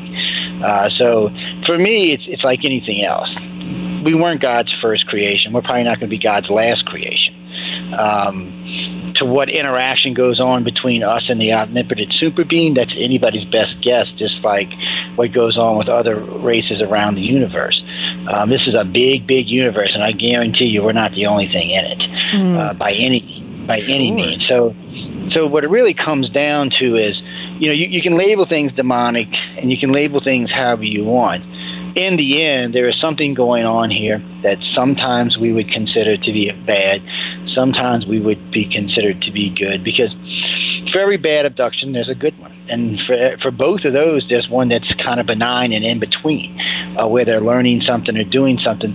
I don't think demons are going to take time to teach you how to work certain things aboard spacecraft or even teach you how to be in, in certain situations, whether it's in a battle type situation or even in just a learning type situation. That goes beyond anything that you, it, it's too much for demons to even really conceive in that area. So I leave it for what it is. I, I figure some of it probably might be demonic. I won't rule that out because, like I said, I was raised in Louisiana, uh, in New Orleans, and I was raised hardcore Catholic. I mean, the nuns with the the rulers that used to beat you and stuff. Catholic. I'm, I'm not making light of this. I've got myself in trouble a few times, and I am a believer that there is a, a God and a super being out there, whatever we want to label it, creator, whatever there is. I don't have a problem with that. I just have a problem when people limit the creator to us. Uh, well, uh, that would be like limiting us to the Model A car. Uh, you just can't do that. I mean, he, he, she, or it, and I'm going to say it that way because I really don't know, uh, is a super being. It's far beyond anything that we'll ever understand in millions of lifetimes from now. Uh, so trying to to take the creator and saying, okay, you can only do this. Mm, see, I would consider that a sin. Uh, if you're a religious person, that's what I would consider that. Uh, but to each his own. I mean, that's what this is about. And you, and like I said, you've got to do what is right for you. Absolutely. Yes, absolutely. And we're talking about, you were talking about um, people turning to witchcraft, turning to magic. And that's a normal response, or religion. That's a normal response because a person has experienced something that to them feels out of control. And so what they're trying to do is find some kind of power, some kind of control over an uncontrollable situation. And I can very easily understand why uh, someone with a extensive religious background would look at this as demonic. And I don't find any. There's what can you say? There's nothing you can say. We're talking beliefs and experiences here, so we have to respect individuals along those lines, right? Um, you know, so I I thank Peter very much for the call and for his input because uh, again, it's easy. And look, we can't ignore through history, hundreds of hundreds of years of history, where uh, people claim to have demonic experiences. And if we look at it through the eyes of an abduction researcher, some of those demonic experiences do sound like alien encounters. It does. It does. And, and some of them probably are. But you know, if if if your belief in and and whatever your belief, because I don't want to isolate anybody's religion. I know we were talking about Jesus, but I don't want to isolate anybody. If your re, if your belief in your Messiah is strong enough to make this either go away or or at least hide it from you, it's worth it. It's worth it Let's if it's working. Absolutely. I mean, if it's working for you. And if it, and if it's not, well, you can always contact one of us. Or you know, and this is this is a funny story, but a good friend of mine, who's a good friend of mine now, he's a theology teacher. He's a Baptist pastor, is what he is, and uh, he goes by Southern Cross we used to argue about this. I mean, heated, peel the paint off the wall argument about this. And one day there was a group of people in the in the support group, and he was listening to him talk, and he was like, "Man, I've been wrong. I can't believe this." So I'd, since then, him and a bunch of other his, his fellow theologians actually teach now that there is life other than us, that that the Creator created more than just us, and that we're all just children of God, which is very open-minded uh, for what he does. What I mean, what he is. So, and you know, the Catholic Church now has come out. I mean, Father Balducci, who I met in D.C., uh, Paul Harris was translating for him. He was he was interesting. But since then, you've had astronomers from come out. They they all believe. You've even had the Pope make mention of extraterrestrial life. So even religion now is starting to understand that yes, we're probably not it. Mm-hmm. Uh, that God created way more than just us. He created stuff before us. He's created stuff after us, or maybe, maybe better yet, maybe he created or she created the universe. The universe itself is omnipotent; it's alive, and maybe we're just parts of it broke off trying to figure itself out. Mm-hmm. Um, there's no telling. And, and that's why I tell people don't label it, just learn and, and hope you, you understand something before you die because it's confusing people. And, and faith is a hard thing when you when you're brought up in the society we live in today. It's a hard pill to take because man, having faith in most things today just doesn't seem to work out real well. well, on uh, line looks like line two, you're on the air with Joe Montaldo. Welcome to the program. Hello. Hello. Hi. You're on the air. Hello. Hi. You are on the air. Hey, how are y'all doing tonight? Oh, it's been an interesting night so far. How are you? Good. This is Kevin from Ohio. I've had a lot of abduction experiences. Ohio, cool. Yeah, and, I know uh, Kevin, uh, or at least I'm familiar with him. He has had extensive uh, experiences. Go right ahead, Kevin. Yeah. So, yes, uh, I think most, most of a lot of my uh, experiences, you know, from my early childhood through teenage years, was with uh, reptilians, and they've they've uh, they've been kind of forthcoming with me with some information. I'm just kind of curious if you have heard of some of this too, and then I'd like to go ahead and make a statement about something they told me in regards to all these different ah, reptilian groups that. All right. First thing is, a lot of the reptilians, when they gave me their individual names, a lot of them were Hebrew type names, like Malachi. One was, you know, one one of the, one of the reptilians told me his name was Ezekiel, which is a variation of Ezekiel. And I've met others. There's a few others that I actually don't remember at the moment, but they sounded, you know, Hebrew to me. And I'm wondering if you've heard anything about that. There's uh, there should be 11 Middle Eastern Hebrewish type names that we know of. Uh, that are are gener- well belongs to them. They they introduced the names into our society, but they were introduced as as how can I say this? Uh, lower deities. It's it's hard to explain. It's it's they they were accepted they were accepted as kin and family even though they were different but they considered them not I don't want to say a lesser deity they just they just considered them to be above humans, but not above God, if that makes any sense whatsoever. Um, yeah, but they did consider it family lines. Yeah, they they did. We, there's 11 names that I've heard. There may be more, but as far as I know, there's been 11 of those names. They said they brought those here to us. We didn't give them to them. They actually brought them here. Uh, whether that's true, that's anybody's best guess. But I have that heard is, it before. That is interesting because they because I asked them why are your names sounding so Hebrew, and they told me that you know they got their they got uh, their names from them. Yeah, oh. it comes from their family lines. Oh, it's yes. um yes. see they're they're much different than we in the fact that they have generational memory. So each generation they pass the memory down from the father, the mother, the grandfather, so on and so forth. What's interesting about that is reptilian contactees have that memory. Most of them can't um, access it, but some can.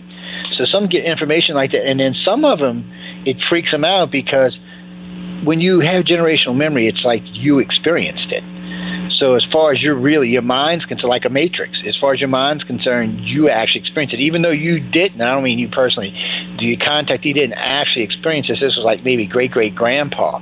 This happened to great great grandpa reptilian. It happened to actually, but they still have that genetic memory, which I find most interesting. And it it, it comes out in some and not in others, but they get different gifts because the, the, the, out of all the species that here are abducting and aggravating us, we're most like the reptilians, both in build, attitude, and religion. We are really close to them in the way we behave, the way we act. Out of all the races that visit here, if you had to pick one of the four or five, they're the ones we, we act and emulate the most. Uh, and yes, they're much more, they can live much longer than we can, and they have much more advanced technology, but that's only because they've been around for 300 to 700 million years, depending on who you believe. So, yeah, of course they're going to be more advanced, and that's just simply from being here this long, they've made advancements. And uh, but they're they're very strange in the way they do it, and they do have a strange hierarchy, and they can be kind and gentle and vicious at the same damn time. So be careful is all I can tell you, man. Yeah, uh, they're, they're great to be around because they they do like to share information because they consider you kin, so they don't mind sharing with you. But but but at the same time, if you push the wrong button and ask the wrong question, you may find yourself. They won't kill you anything, but you may regret it. Well, I still wouldn't be on the wrong. I would not want to be on the wrong side of a of a reptilian. Um, Kevin, you said you wanted to share something else that they had Yeah, told you. Uh, I'm dying to Yes. hear what that is. I've actually asked them. I've actually asked them. I actually asked this to a mantis being that was with a, uh group of reptilians, and I asked them why, you know, there's all, there's all these other aliens that you know engage in all these uh, savage acts, you know, like brutal uh, pain techniques and you know rape type techniques and stuff like that. And they told me that there's a lot of negative groups that like to use, you know, fear, fear control as a power element because they want to, you know, take power away from. Uh, you know different other different groups that are operating here on Earth, and they and that and also there's other different groups that even abduct other aliens, Oh, use them for slaves. oh, Well, the oh. Greys Still fear. actually that's that that's what the black eyed all these people with the black eyed children. That's actually what they are. They're they're basically us from another planet that's being taken by the Greys. They actually work with the Greys just like our keepers do. They get abducted just like we do. Technologically, they're around the same level we are, and that's why they're seen with us sometimes because they're with a Grey during an abduction. Um, it's not the only race either. On board the what they would c- call the Grey mothership, there's a bunch of different species on board. They're just not allowed to visit here. Um, they, they really limit who can come down to our planet, mainly because I think people that are closer to our realm of technologies may get themselves in trouble down here. Uh, whereas the Greys, reptilians, humans, they're far older than we are, far wiser than we are, and frankly look at us much differently than uh, like it, it's kind of like us when we back in the day when we were looking at Africa and we were bringing big cigarette lighters and things like that. You know, it, it's it's it's it's just different. Um, my God, it's such a big gap. It's such a big gap between them and us. It's hard to understand a lot what goes on. But the reptilians really do believe in rewarding their contactees and working with them, and they don't mind sharing information. But remember this: they do do disinformation themselves. So I tell all contactees this: for for every ten things they tell you, consider two truths and put the rest for research, because it's usually how they do it. Um, because they don't want you becoming too overly informed too quickly because you could become a problem down the line. Uh, they're they're really kind of how can I say this? They're just kind of stepping us a little bit at a time and heightening certain abilities, or certain understandings. And by the way, I know somebody had asked me this earlier today. Uh, would they stop a nuclear war? No, they will not. Yeah, according to yeah, according to what I know, uh, extraterrestrials are not going to step in and save us. Yeah, because they clean up the planet. No, for them, clean up a nuclear waste planet is not a big deal. For us, it's a major catastrophe. For them, it's not. They, it's something they can do, and it's something they have the technology to do fairly readily. So, Hmm. if we're stupid enough to forfeit our planet, then somebody's going to get a nice, pretty planet. But frankly, and and a lot of us agree with this. This planet originally belonged to the reptilians. They're the ones who had control over this planet. 60 million, 100 million years ago, they were the inhabitants of this planet. They probably formed the Draco colonies from this planet. Um, so, you know, and we know for 300 million years we had reptilians running all over the place. Yes. So it was a great time for them to evolve, and, and we've seen many, many pictures of what people considered uh, evolved, um, different types of dinosaurs that have been evolved forward. So it's not beyond the realm that they from here. They're native to this planet. They probably left 60 million years ago when everything else went kaboof. What's interesting about this, and we kicked this around a little bit. Here's a theory that mainstream ufology don't like to talk about, but something different. So you've you there looked like there was a planet five times the size of Earth between Mars and Jupiter, which is gone now. What's interesting about that, it's a big asteroid field. So Earth, Mars, and Venus all had a major catastrophe somewhere between 55 million and 63 million years ago. Now, before that, all three planets were inhabitable planets, according to our own science. Venus's upper atmosphere, in case you don't know, ladies and gentlemen, is identical to Earth's, which means at one time its atmosphere was just like ours. The planet itself was a lot like ours, with an average temperature somewhere of about 110, 120 but still bearable for humans. Mars's temperature was around 75, 80 degrees, about 73, I think is what they say. And then there was Earth. All three of these planets were inhabitable, and then something happened, and all three got wiped out. Well, look at the tall, skinny grays. They would be perfect for Mars. That's what a race would look like that grew up on Mars. Big eyes because of low sunlight. Uh, their bodies would be taller. They probably wouldn't have bones. They'd probably have cartilage because they would be around, move around faster, jump higher, move quicker. Humans like us evolved on Venus would be tougher, stronger, more powerful, and reptilians would have evolved on Earth. And then where the hell did we actually come from? Yeah, well, Or that's we a just- question I've been trying to answer for a long time uh, on the So program. Odds are, yeah, odds are we were created by the human aliens as a slave race, not us, but a race real close to us.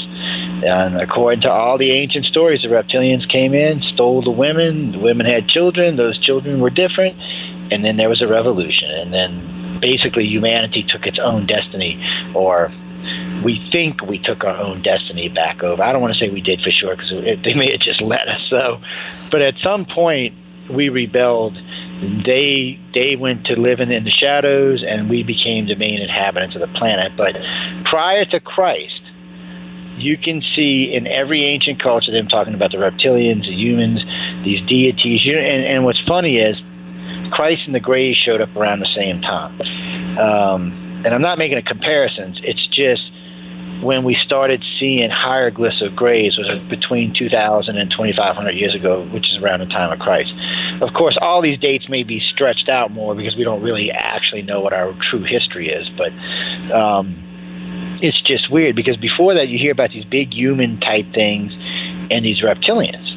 And that's all you ever heard them talk about. And then all of a sudden, here comes the Greys, and then all of a sudden, here comes the second coming. And everything changes. Before that, reptilians were worshipped as great deities, the bringers of life, the bringers of, of health, the bringers of fertility. And then we had a switch uh, after the birth of Christ, and uh, we stopped worshiping the reptilians, started worshiping man, and then we all got confused about which alien is which. Um, I don't know, but like I was saying earlier, the reptilians themselves, as far as humans go, we're the closest to them. I mean, you know, they, we're it's basically the same bodies, basically the same heads, except they got ridges on them. They're just bigger than us uh, all the way around. Uh, but still, well, I, they they they look like they belong on this planet. We look like we, our bodies are a little frail for our planet. We look like we should come from a two-third G or or, or half a G environment. Um, human bodies are, are made for a different optimal temperature. I think 75 degrees Fahrenheit, and it's a little hotter on Earth. Our biological clocks are 24 and a quarter hours. Our planet's 23 and three quarters hours. None of it makes any sense. yeah, You know, I've, I've, so it, I've it, ta- it suggests that we, yeah, we got ancestors somewhere. Sorry, I'm going to cut you off. Well, it's all right. I, I've talked about this before, uh, but I just wanted to thank Kevin for the call. Uh, thank you very much for the call. This is the first time I'm ever hearing of, of aliens abducting other aliens, but it does make sense if you really think about it. Um, and we are coming up on a break, but uh, over here on line four, are you there? Are, are you? Hello? Hi, you're on the air, but look, I do have to take a break. So will you hang on the line uh, over the break for me, and we can get you on the air when we come back? Yes. All right, all right. That is exactly what we'll do uh, because we do have a break here. So everybody on the line that is on the line right now, hang that, hang out exactly where you are. Don't go anywhere because I can get you on the air. You might have a few calls ahead of you, but we can get you on the air with Joe Montaldo. And boy, it sure is quite a night, isn't it? My God, Joe is just a fountain of information. We'll be right back, everybody. Well, let's get right back to it, shall we? Joe Montaldo is here, and like I said, he is absolutely a fountain of information. My God, I could have him on every night for an entire week, I'm pretty sure. Uh, so, welcome back to the program, Joe. Yeah, it would be. Uh, so, let's get back to our caller here. Uh, caller, you are back on the air, and welcome to the show. Go right ahead. Uh, good evening, Heather. Um, well, um, back in the '90s, I was I was driving down uh, the desert road, and I seen a craft. It was flying really slow, really low, and I stopped. And I thought I could hit it with my spotlight and see underneath of it. So I hit, I hit, I, I pulled a spotlight on my truck, and I hit the bottom with the spotlight. As soon as I pulled the trigger on the spotlight, it disappeared. Oh. And when I got to my destination, there was time missing. How For much time? Two hours, Two hours. two or three hours, and it didn't really click to me at the time until later on. You know, there was missing time, but I had somebody else with me too, and uh, you know, he he don't even like to talk about it. And when I can, you know, he just doesn't want to talk about it. Hmm Yeah. Well, I had friends that saw a ghost with me, and they didn't want to talk, even talk about that. I can imagine seeing a, a an extraterrestrial craft uh, is going to be that times, you know, how many times? It's going to be much more intense. Nobody's. A lot of people, actually, uh, especially family members, say that have that response. Oh, I don't even. We're not going to talk about that anymore. What happened afterwards? Did you remember any details about it? Ever? I, I know. I I just remember seeing it. I remember, you know, the family member was with me, and you know, clicking my spotlight on, and and as soon as I hit the trigger, you know, it it take all the time to you know come full brightness. Nothing. It was just gone. Wow. Joe, have you ever heard of this before? No, I mean we we get crap all the time that'll be sitting there and disappear. But you made my point for me. People don't see UFOs unless they're being taken. Um, usually, the UFO itself is a trigger memory. A lot of people want to call them cover memory, but cover memory is not an accurate description. It's a trigger memory. It's to let you know that something happened to you. They want you to look into whatever it is, whatever reason why. Um, maybe you didn't show enough fear on board the craft, or maybe you showed composure, and they decided to leave a little glimpse of what happened so that you can work on figuring it out. Remember, they don't want to make you crazy or nuts, so they want you to figure this out at your own pace. Usually, that's what UFO sightings are. They're trigger memories to let you know, hey, look, I just seen them. And I, and I made perfect examples of these, like the Phoenix case. Four million people in Phoenix, 15,000 maybe saw it. I don't think you can find that many. Mexico City case, 22 million people there. A million people saw it. What happened to the other 21 million? So it, only seems to be people who are preconditioned for this, people who have been taken before. And remember, 90% or 98% of all contactees will never know they've been taken, ever. Uh, they will never be allowed to even remember anything that would let them think they had been taken because they're simply not mentally uh, ready for it. So usually what happens is is doing one of your abductions, one of your pickups, you showed something to them that allowed them to say, okay, okay, well, you know what? This guy showed us something. Uh, let's give him something in return. And that's what that is. It's to let you know you were taken and for you to seek the information or the answers. And to be honest with you, for the most part, if you find people who have had experiences and you just sit and talk to them, whether they're the same as yours or not, a lot of times it will help your experience to emerge without having to do hypnosis or any of the harder stuff.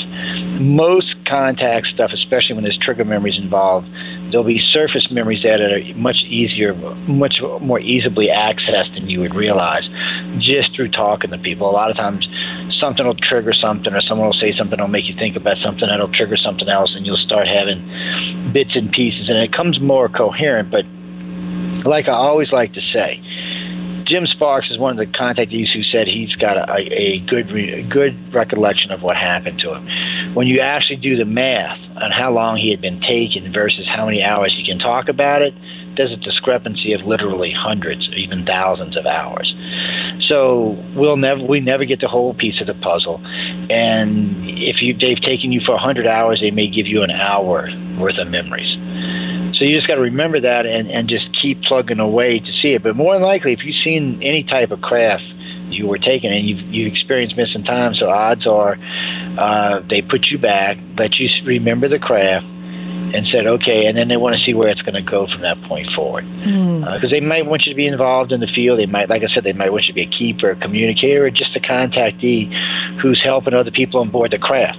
Um, remember, this is a much bigger program than people realize, so they are looking for human humans to be involved. It's it's like the black-eyed children on board the other craft and even here. Those are aliens that have showed that they can work with both us and the Greys uh, without letting it interfere, you know, with their personal well-being and their personal beliefs. Uh, and that's the same thing keepers are, human keepers are the same exact thing. So it's just a matter of, of letting them know that you're willing to understand. if it that's doesn't mean that what you want. if that's what you want. I mean, I be sure it's what you want. yeah, absolutely be sure. Uh, but I understand how some people would fight back. Also, uh, well, thank you very much for the call. Um, it just always is disturbing to me. Uh, look, I'm a I'm a regular person. Uh, the, the, content of the program sometimes scares even me. Uh, on line one, you're on the air with Joe Montaldo. Thank you for being patient. Welcome to the show. Hey, Heather. This is Tom from Florida. Hi, Tom. Hi, how you doing? Just just just hanging uh, hanging with my friends on uh, on the fringe. All right, fringers. Well, all right. Apparently, uh, yeah, apparently uh, Brian, who's uh, the leader of On the Fringe, he has celebrated a birthday on the first. So happy birthday to him! I think he he wanted me to say I I don't know if he wanted me to say his age. I think it's he, he said forty eight or something like that. But uh, uh, happy birthday to him. well, all right, and happy birthday. Uh, what uh, did you have a question for Joe tonight, Tom? Oh yeah, oh yeah, of course. Um, I wanted to. Hey Joe, how you doing, sir? Um, Pretty good. How you doing? Show tonight.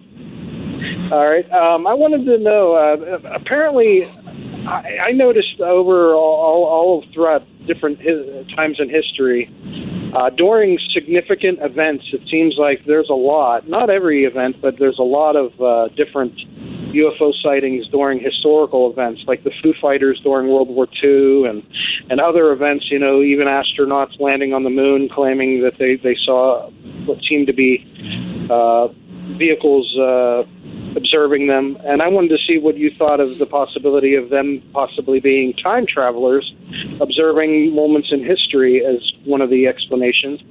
And I also wanted to ask you what you thought of the possibility of how many people that are considered uh, schizophrenic and claim to have these different experiences are telling the truth and having these real experiences, especially people that are in insane asylums. You know, they they claim these things are happening to them, but nobody wants to believe them. Mm-hmm. But, uh, Both of those have crossed my mind, Tom. Uh, so I appreciate you calling to bring those up. Uh, Joe, what do you think? Tackle them one well, at a time. There.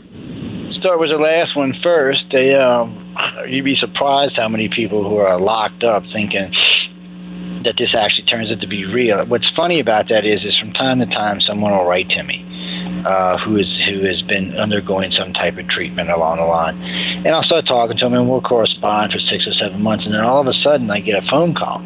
Hey, thanks for your help. I'm out of the clinic. I'm doing well. Uh, thanks for your support.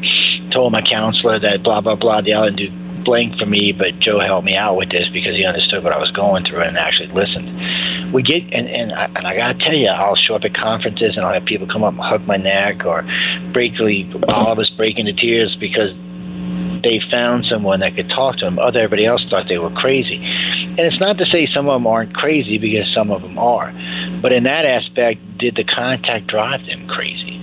Uh, see, we don't know how many people that have had contact are actually in locked up and are stark raving lunatic because of their contact. It would. ETs don't.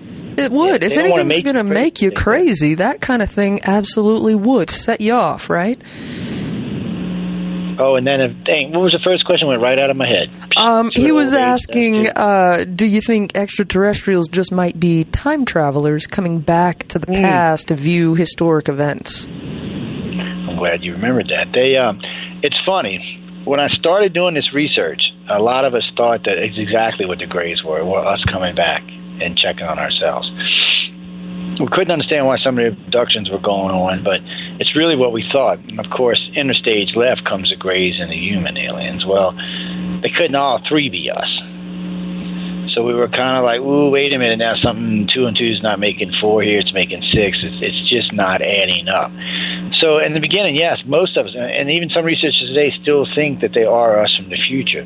But the problem is it, it doesn't add up with everything else that's going on, not unless their abductions is to drive a particular direction of the human race as we move forward into the future, uh, which anything is possible, but it doesn't seem that way because the reptilians, humans, and the Greys all tend to have different agendas. Even though there's some stuff seems to be similar, uh, they do seem to be running different agendas. Um, you know, everybody always writes to me, oh, well, they're using us for their emotionals, or they're using us for food, or they're using us. Man, they're not using us for any of that. Um, any augmentation is to us, not to them. In other words, and what I mean by that is everybody's like, oh, well, the Greys interbreed. No, Greys don't want our DNA in there. They're, they've worked really hard for millennia to get to the evolution they are today. They're not interested in entering human DNA into where they are today. Now, maybe if we evolve into an advanced race in a million years, a billion years, they might, but not until then. Uh, what we see now is hybrids, stuff that are, are being created out of us. Uh, types of humans that could live on other worlds, other planets, but still human uh, that we may retain some of the gray reptilian and and uh, human DNA from the human aliens, but it's still just us. Um, our bodies may be designed as more suited for 2G environments or 3 or, or different types of atmospheres, but it's still this human. That's really what that particular uh, program is about. But um, they really, how can I put this? They they really when they oh hell see people old age, man, old age and lack of sleep. That's what it does to your brain. that, I think you pretty right well. I think you pretty well I answered the question uh, from your point of view there. So I appreciate it, and I appreciate the call, Tom. Uh, we're going to head over to North American Skype right now. Uh, and and Joe, keep in mind, some of these people have called into the program an hour, hour and a half ago, and they have been just waiting oh, to get on the air with you. So here's, Guys, uh, I, I, know your pain. I, I, know your pain. I've tried to get in on this show, but it's tough. oh, I actually, I feel your pain. Yeah. I'll give you a tip uh, when we get off the air on how you can get through the show uh, if you're trying to get through. I love hearing from guests during an open lines program, but uh, we'll go to North American Skype, and you are on the air with Joe Montaldo. Welcome to the show. Hi, it's Colby from Wisconsin. Well, hi, Colby. Thank you for being patient. Um, I was wondering, is there any suggestions for discussing the subject with emotionally sensitive people? Bring it up a little bit at a time. Actually, what I would do is I would introduce them to a, a little bit at a time, maybe through like a sci-fi movie that's abduction related or, or contact related, but that's not like a Whitley Strieber or, or Fire in the Sky type movie, something a little bit more light-hearted, uh, something that could generate a conversation without adding stress. I guess is what I'm trying to say. Maybe uh, there's a couple things out there yeah, ET would be good. Yeah, ET would be good. It, it wouldn't be. It's kind of funny. You could even do Close Encounters of the Third Kind. It's a little intense, but it's not not heavy like like Fourth Kind or anything like that. Those are much more intense abduction movies. But you can introduce them to something like that to get a conversation started to just see how they feel about it or if, or if they've had any emotions about it. And some people and you'll talk to and you'll mention abductions and they'll get upset, probably because they are an abductee. Uh, a lot of times people will get emotionally upset, emotionally strained, and emotionally extremely mad, but they have no reason or no understanding why they are. They're just they're just mad.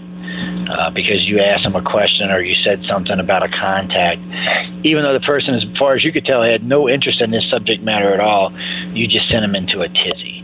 Uh, more than likely, it's because they're contact. Mm-hmm. They've had contact. Oh, interesting. Yeah. Well, it does make sense, though. Um, uh, all right, um, Colby, did you have any other questions? You've been holding for well, so long. This, week, this, weekend, my daughter and I kind of had a mutual time um, loss. Mm-hmm. In in this the discussion following, she was the one who brought up aliens, but then she started freaking out. Oh, I see. How old is she? 19. 19. Okay, that's that's important. Uh, Joe?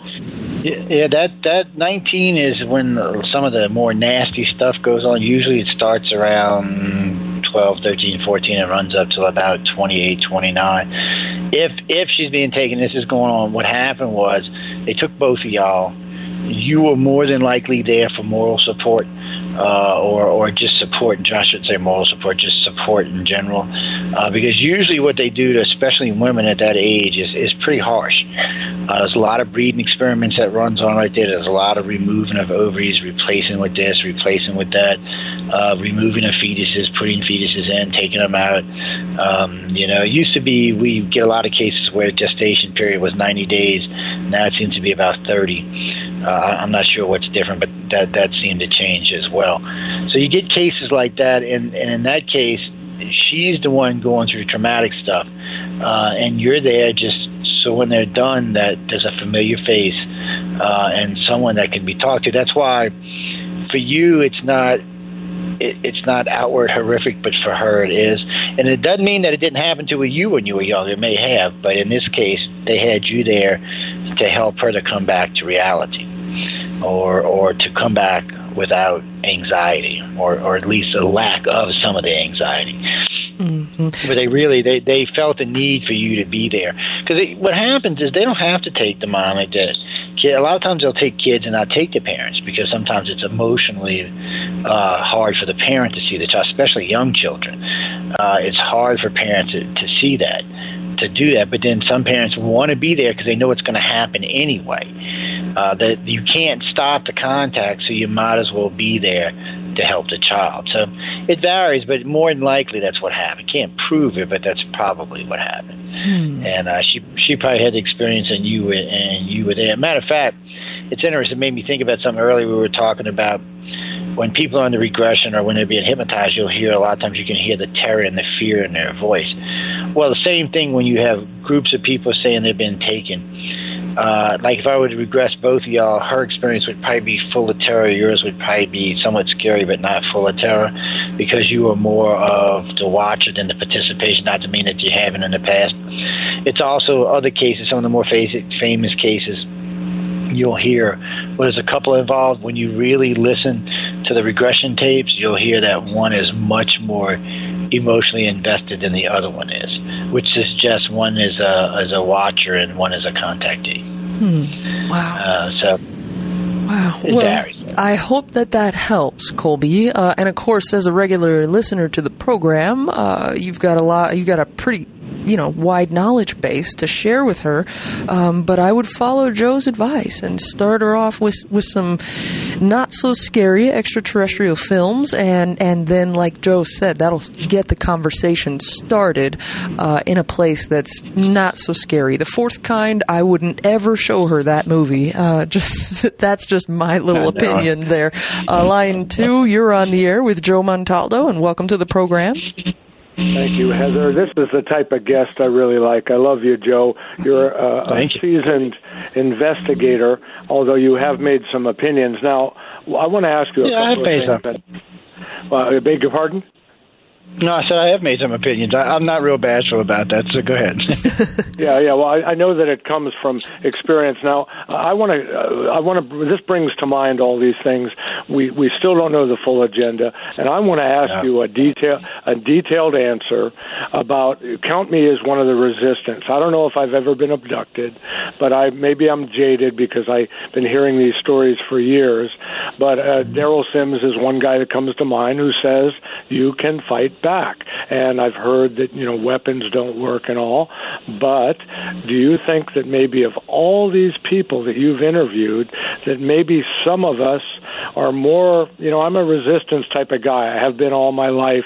I don't like authority telling me to do the wrong thing. I don't know what their agenda is. I'd be willing to help if it was something would help. So I'm wondering if maybe people who are maybe into meditation, people who are into martial arts, uh, can you be uh, like you say? You've I, I've regressed people too. Uh, if you do hypnosis, could you then resist either the reptilians or the greys, fight back and get them off of you? Because I think some of us don't want this anymore, any more than we want, you know, a bad politician to run our country. No, I agree. I mean. Well, no, I, I agree that a lot of people don't don't want it, but the real problem is here is the difference between their mental understanding and ours. Uh, they're so much further along the evolutionary lines of, of, of everything that it, it's hard for us to really resist and the fact that we would like to consider resistance. Like in Derrel Sims' case, Derrel Sims never actually resisted. Him and I had this conversation many times, by the way. His son and his grandson are still being taken. He can't make them stop taking his son and his grandson, and it makes him mad as hell, by the way. Uh, and they only quit taking him because they're taking his son and his grandson. They don't need to take him anymore. And him and I have had this conversation. He got mad as hell at me on air about this, and then him and I are actually friends, and we've talked about this repeatedly on several different times. And and the thing about it is, is and when it comes right down to it, and I asked him, he got mad, and I asked him, I said, "Well, are they still taking your son and your and your grandson?" He said, "Well, yeah." I said, "Okay, Derrel, you proved my point for me." I said, "They no longer needed you; they got the other two.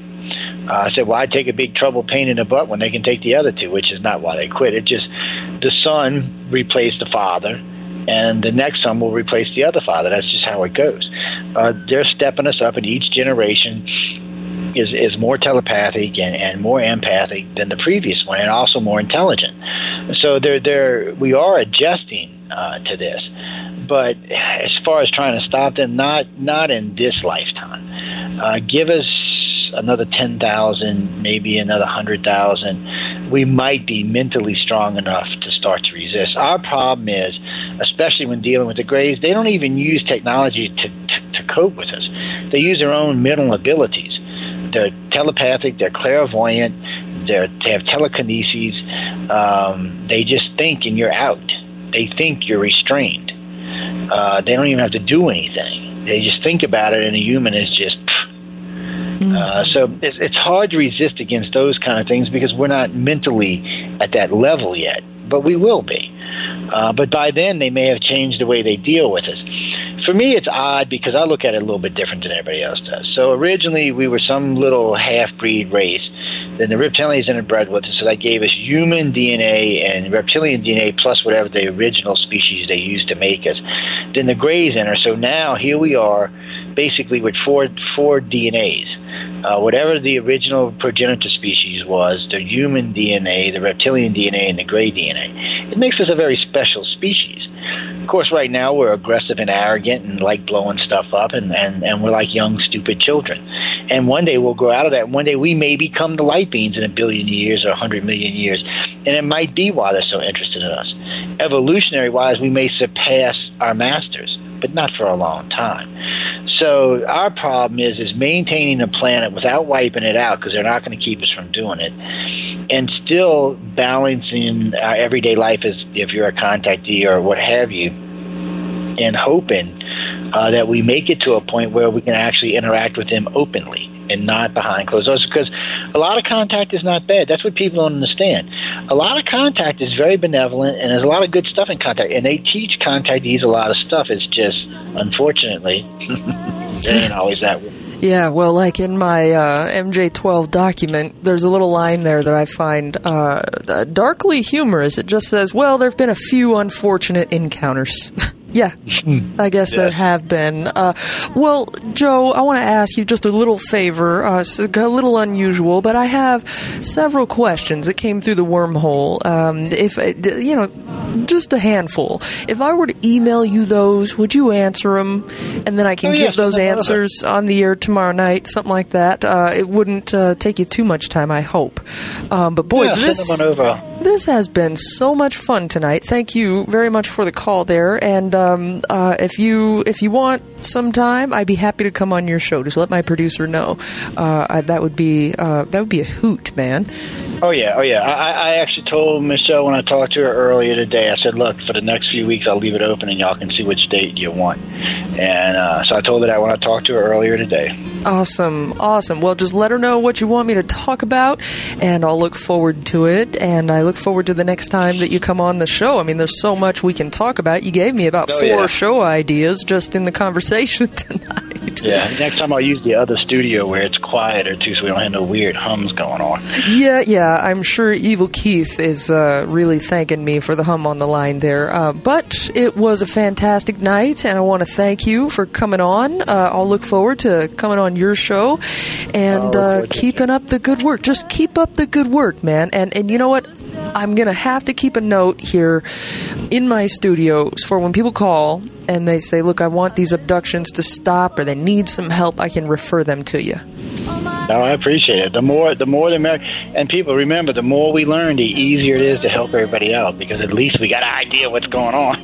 Right, and the only way we're going to figure this out is if everyone compares their notes from from investigator to experiencer, right? That's right. Well, your website is icar1 with the number one, so that's I C A R number one dot com, uh, where people can look at what your group does, uh, look at uh, other people's experiences, maybe keep up with you. And uh, is the questionnaire on your website? Yeah, there's actually several questionnaires on the website, so feel free to. Uh, reptilian Greys, there's about there's about ten questionnaires, so feel free to go through them and, and check them out. All right, that's our show for tonight, everybody. Good night. They're clairvoyant. They're, they have telekinesis. Um, they just think and you're out. They think you're restrained. Uh, they don't even have to do anything. They just think about it, and a human is just. Uh, so it's, it's hard to resist against those kind of things because we're not mentally at that level yet, but we will be. Uh, but by then, they may have changed the way they deal with us. For me, it's odd because I look at it a little bit different than everybody else does. So originally, we were some little half-breed race. Then the reptilians interbred with us, so that gave us human DNA and reptilian DNA plus whatever the original species they used to make us. Then the Greys enter, so now here we are, basically with four four DNAs. Uh, whatever the original progenitor species was, the human DNA, the reptilian DNA, and the gray DNA. It makes us a very special species. Of course, right now we're aggressive and arrogant and like blowing stuff up, and, and, and we're like young, stupid children. And one day we'll grow out of that. One day we may become the light beings in a billion years or a hundred million years. And it might be why they're so interested in us. Evolutionary wise, we may surpass our masters, but not for a long time. So our problem is is maintaining the planet without wiping it out because they're not going to keep us from doing it, and still balancing our everyday life as if you're a contactee or what have you, and hoping uh, that we make it to a point where we can actually interact with them openly and not behind closed doors. Because a lot of contact is not bad. That's what people don't understand.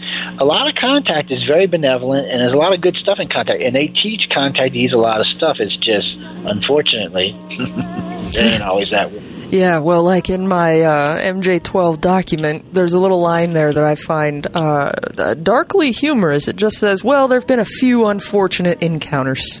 yeah, I guess there have been. Uh, well, Joe, I want to ask you just a little favor. Uh, it's a little unusual, but I have several questions that came through the wormhole. Um, if uh, you know, just a handful. If I were to email you those, would you answer them, and then I can Oh, yeah, give those them over. answers on the air tomorrow night, something like that? Uh, it wouldn't uh, take you too much time, I hope.